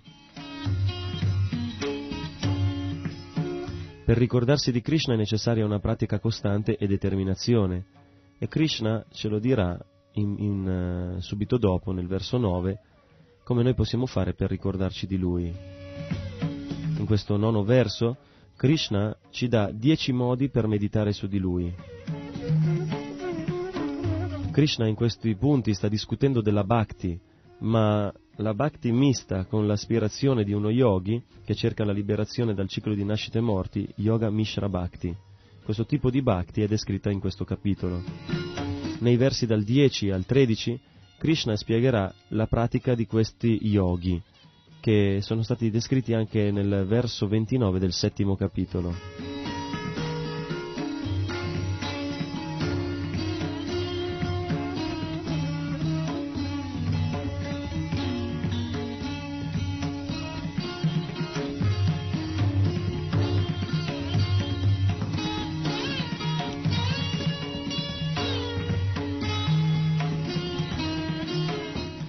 Colui che all'istante della morte fissa tra le sopracciglia la sua aria vitale e con la devozione più profonda si immerge nel ricordo del Signore Supremo, tornerà certamente a Lui.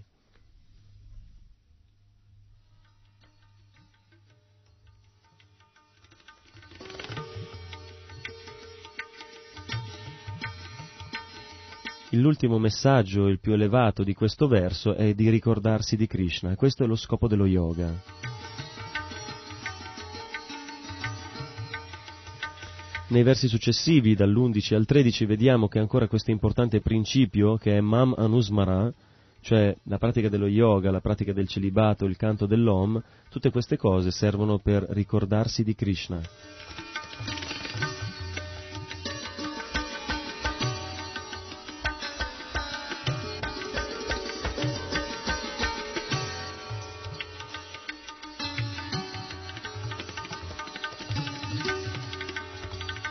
Avendo spiegato la pratica dello yoga mishra bhakti, cioè della devozione mista alla pratica dello yoga, cioè un devoto che si ricorda di lui però è ancora attratto dallo yoga e dalla liberazione, adesso Krishna discuterà il puro servizio devozionale.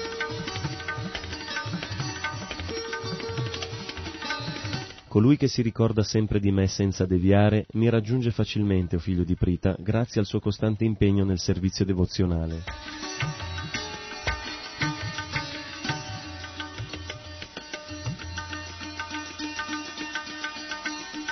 Srila Prabhupada menziona nella sua spiegazione che la pura bhakti eh, è indicata in questo verso attraverso le parole ananya ceta, che significa senza deviazione della mente.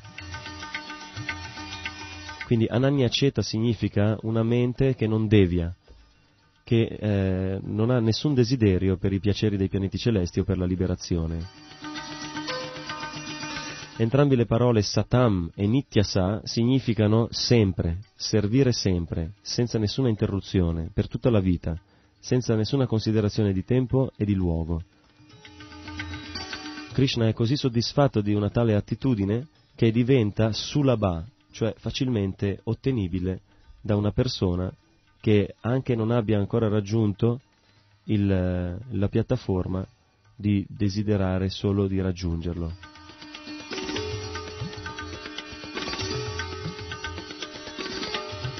Anche se questa persona non è molto elevata, e semplicemente ha un desiderio di tornare da Krishna, questo è sufficiente per eh, veramente attrarre la misericordia del Signore, che è soddisfatto dalla sua attitudine devozionale. Quindi Krishna rimuove tutti gli ostacoli dal sentiero di un tale devoto.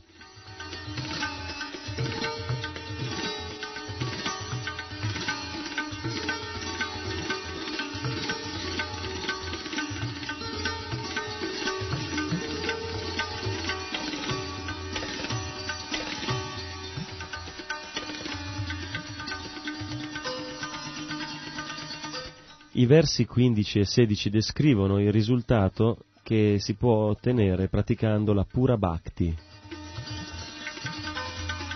Nel quindicesimo verso Krishna dice, Dopo avermi raggiunto, le grandi anime, yogi colmi di devozione, mai più torneranno in questo mondo temporaneo e pieno di sofferenza, poiché hanno ottenuto la perfezione più alta.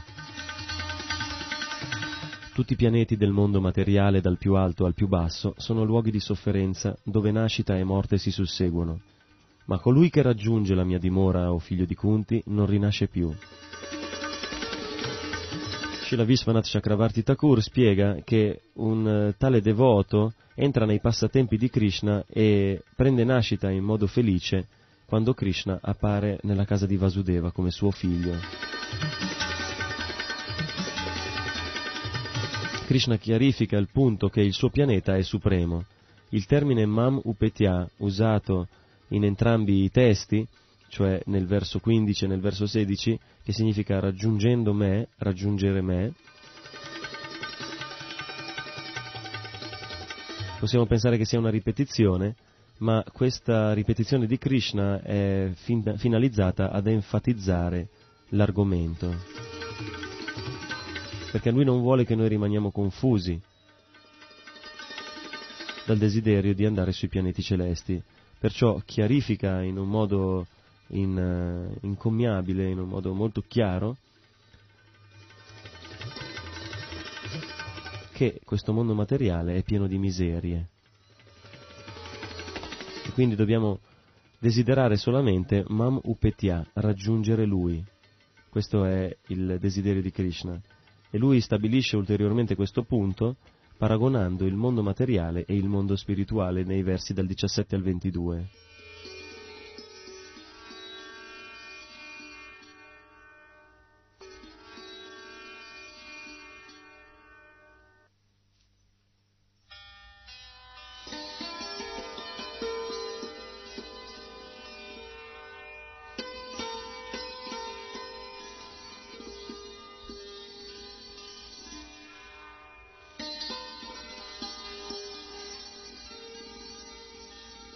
Krishna dice, senza fine rinasce il giorno di Brahma e tutti gli esseri tornano all'esistenza e ogni volta col sopraggiungere della notte di Brahma essi sono inesorabilmente dissolti o parta. Krishna sta descrivendo il mondo materiale con le sue sofferenze. Krishna sta preparando un uh, meraviglioso e formidabile contrasto nella descrizione tra il mondo materiale e il mondo spirituale, in modo da stimolare eh, in noi il desiderio di rinunciare al mondo materiale, di abbandonarlo e tornare nel mondo spirituale. Qui Krishna spiega che perfino a Brahmaloka, che è il più elevato e più meraviglioso di tutti i pianeti, esiste l'influenza del tempo. La forza del tempo distrugge ogni corpo materiale, bhuttva bhuttva pralyate. Questo succede ripetutamente, ancora ed ancora. Inoltre noi siamo forzati in un modo intermittente, in un modo eh, nel essere manifestati e non manifestati e questo succede durante i cicli chiamati yuga. Ma questo fatto di vivere attraverso corpi grossolani e quindi attivi, oppure di rimanere in stato di torpore e senza corpo grossolano, non fa altro che eh, mettere l'anima ancora di più nella situazione di sofferenza, perché l'anima è attiva per natura. Quindi eh, se gli si dà la possibilità di agire per un po' di tempo per poi fermare le sue attività, questa è una sofferenza per l'anima che desidera sempre agire. Si può fare l'esempio, come dato nella Chaitanya Charitamrita, di un criminale che viene punito dal re e viene immerso di forza nelle acque di un fiume fino a che sta per annegare, dopodiché viene estratto all'ultimo momento, gli si permette di tirare una boccata d'aria per poi riimmergerlo ancora fino a che sta morendo nell'acqua e tirarlo fuori all'ultimo momento per fargli dare un, un morso d'aria, un morso di respiro e poi annegarlo un'altra volta. Questa punizione è esattamente quello che succede nel mondo materiale. Nel mondo materiale a volte siamo costretti ad agire e sembra che riusciamo a esprimere la natura eh, attiva dell'anima, dopodiché proprio sul più bello quando stavamo realizzando tutti i nostri desideri arriva il momento della morte e tutto è distrutto e cadiamo in uno stato di torpore per diverso periodo di tempo e poi quando ritorniamo alle attività ancora siamo contenti di poterci esprimere e ancora ricostruiamo tutta una situazione che noi pensiamo sia il nostro paradiso, ma al momento della morte ancora viene tutto fermato e questo alternarsi di opportunità non fa altro che creare frustrazione.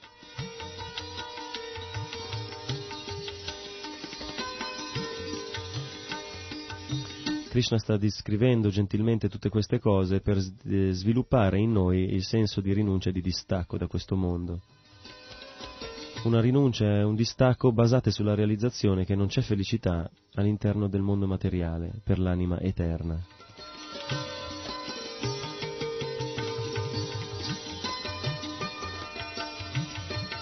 Nel prossimo verso, nel verso numero 20, Krishna contrasta questa disastrosa situazione con il raggiungimento, eh, con eh, lo scopo, l'obiettivo ultimo raggiunto da coloro che sono coscienti di Krishna, cioè il mondo spirituale.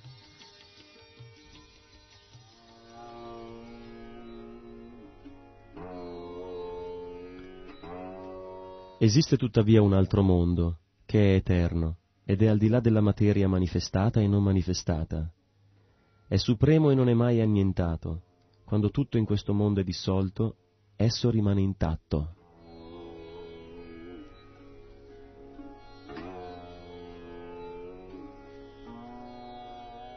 Questa dimora suprema è detta non manifestata e infallibile ed è la destinazione suprema. Chi la raggiunge non torna più indietro. Questa è la mia dimora suprema.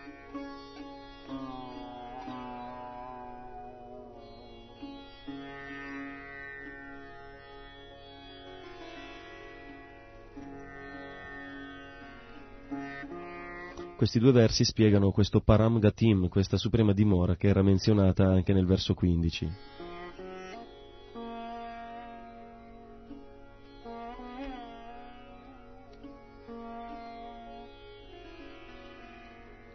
Quando torneremo nel mondo spirituale, insieme ai devoti di Krishna, noi gusteremo ed esulteremo eh, continuamente nella relazione di amore con Dio.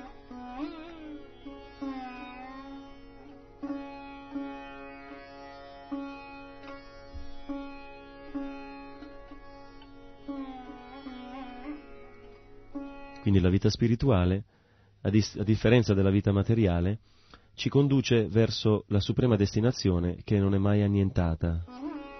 Il termine avyakta non significa senza forma. In questo contesto, almeno, non significa eh, senza forma, ma significa non manifestato, materialmente non manifestato.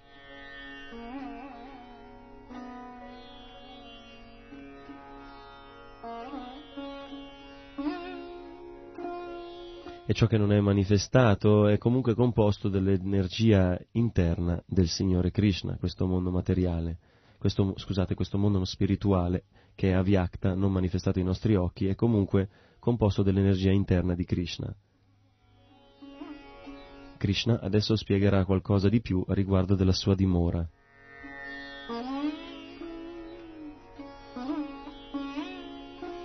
Dio la persona suprema che è superiore a tutti si raggiunge solo con la devozione pura. Sebbene non lasci mai il suo regno, egli è onnipresente e tutto è situato in lui.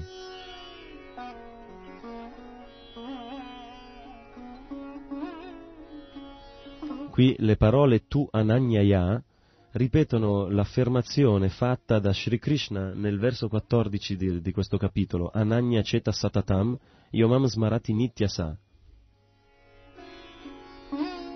Il nostro desiderio deve essere quello di focalizzare la nostra mente in modo indeviato, cioè in un modo indeflesso, sui piedi di loto di Krishna, mantenendo invece i desideri per jnana, karma e yoga e così via, questo diventa un ostacolo al nostro raggiungimento di Krishna.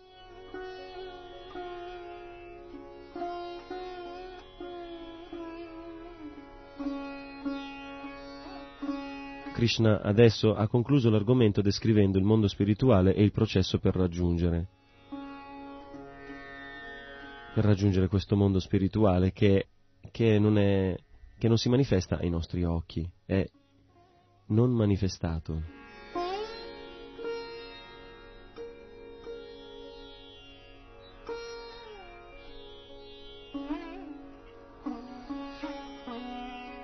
Nei sei versi finali di questo capitolo Krishna discuterà il processo attraverso il quale un'anima deve abbandonare questo corpo per raggiungere il Supremo.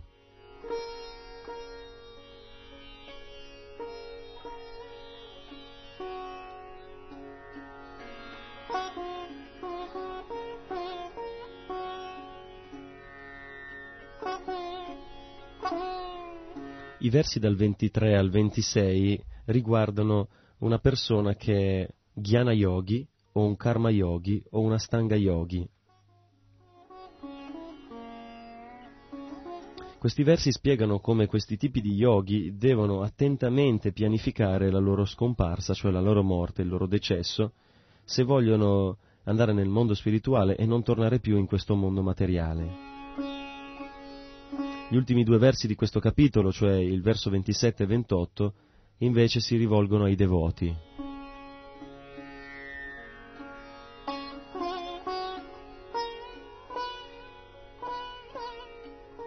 Coloro che conoscono il Brahman Supremo raggiungono il Brahman lasciando questo mondo in un modo propizio, alla luce del giorno e sotto l'influsso del Dio del fuoco, durante i quindici giorni di luna crescente e i sei mesi in cui il sole passa a settentrione.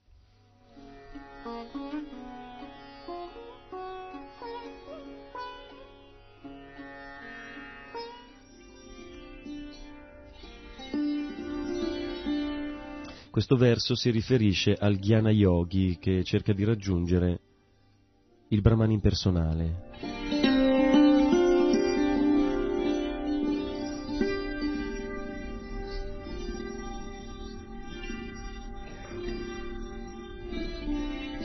Questo metodo eleverà questo yogi fino al dio del fuoco e lui lo porterà fino a un altro essere celeste superiore che lo porterà a un altro e poi a un altro. E passando di segmento in segmento attraverso tutto l'universo, alla fine raggiunge il Brahman.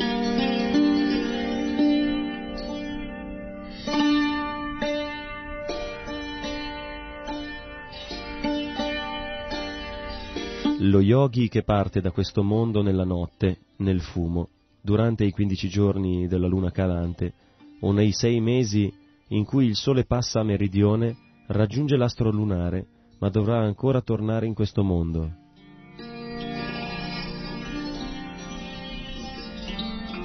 Questo verso discute della destinazione del karma kandi, o colui che agisce in un modo interessato.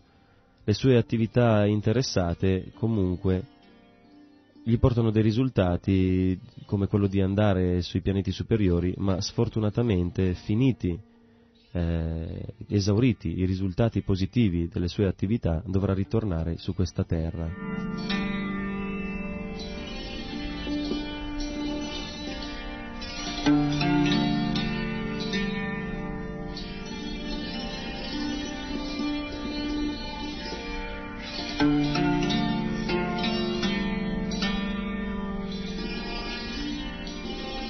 Secondo i Veda esistono due modi di lasciare questo mondo, nelle tenebre o nella luce. L'una è la via del ritorno e l'altra del non ritorno.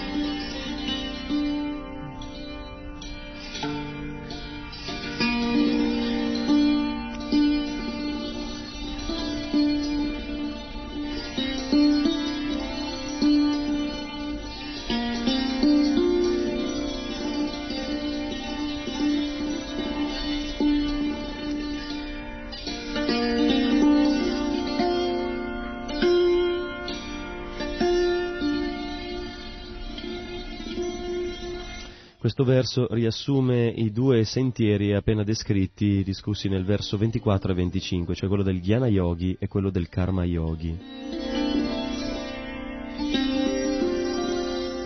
Questi due sentieri esistono da sempre perché il mondo materiale è senza inizio.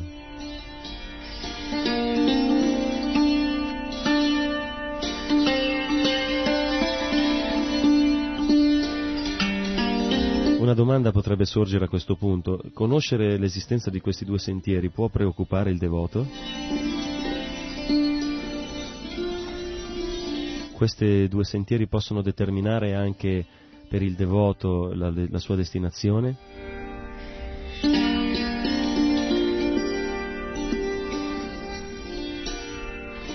Krishna risponde, sebbene i devoti conoscano queste due vie, non sono mai confusi, perciò sii sempre fisso nella devozione, o Arjuna.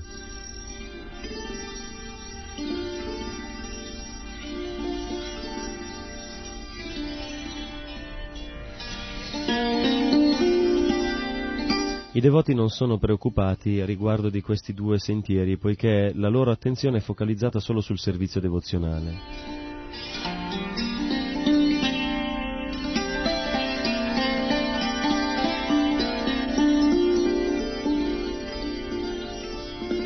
Comunque comprendere le difficoltà che comportano per esempio le attività interessate descritte nel verso 25 intensifica l'impegno del devoto.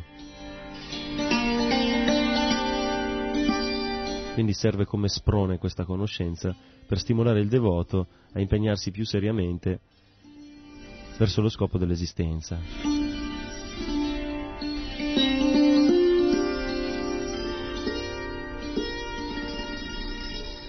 Il verso finale di questo capitolo, il verso 28, sottolinea e stabilisce la conoscenza che fissa un devoto sul sentiero della devozione. Colui che sceglie la via del servizio di devozione non è privato dei frutti che offrono lo studio dei Veda, i sacrifici, le austerità, gli atti caritatevoli, la ricerca filosofica e l'azione interessata. Semplicemente impegnandosi nel servizio di devozione, egli ottiene tutto ciò e alla fine raggiunge la dimora suprema.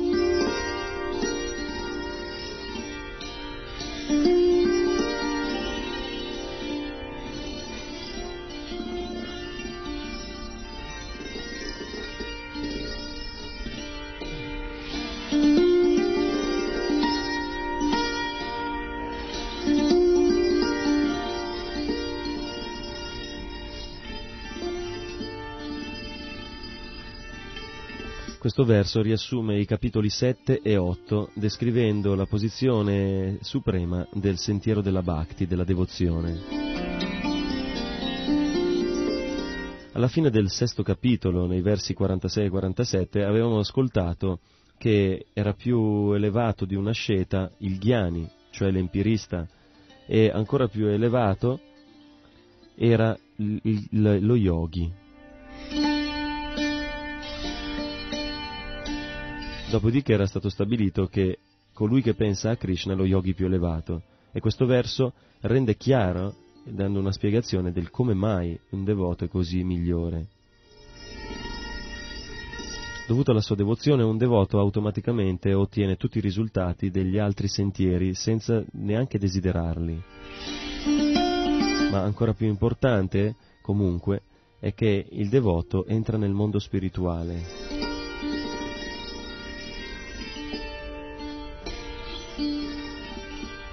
Srila Prabhupada mette questi due capitoli nell'intero contesto della Bhagavad Gita e dice le parole idam viditva indicano che una persona deve comprendere le istruzioni date dal Signore Sri Krishna in questo capitolo e nel settimo capitolo della Bhagavad Gita. I capitoli dal, dal 7 al 12 sono considerati l'essenza della Bhagavad Gita se uno è abbastanza fortunato per comprendere la Bhagavad Gita specialmente questi sei capitoli di mezzo, in associazione con i devoti, allora la sua vita diventa immediatamente gloriosa e ottiene risultati che, si, che sono al di là di tutte le penitenze, i sacrifici, la carità, la speculazione, eccetera.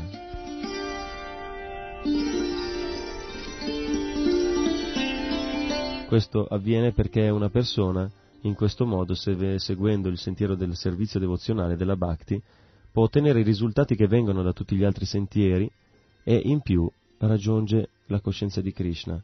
Quindi semplicemente con la coscienza di Krishna si può ottenere tutti i risultati degli altri sistemi di yoga e di vita spirituale e alla fine tornare da Dio.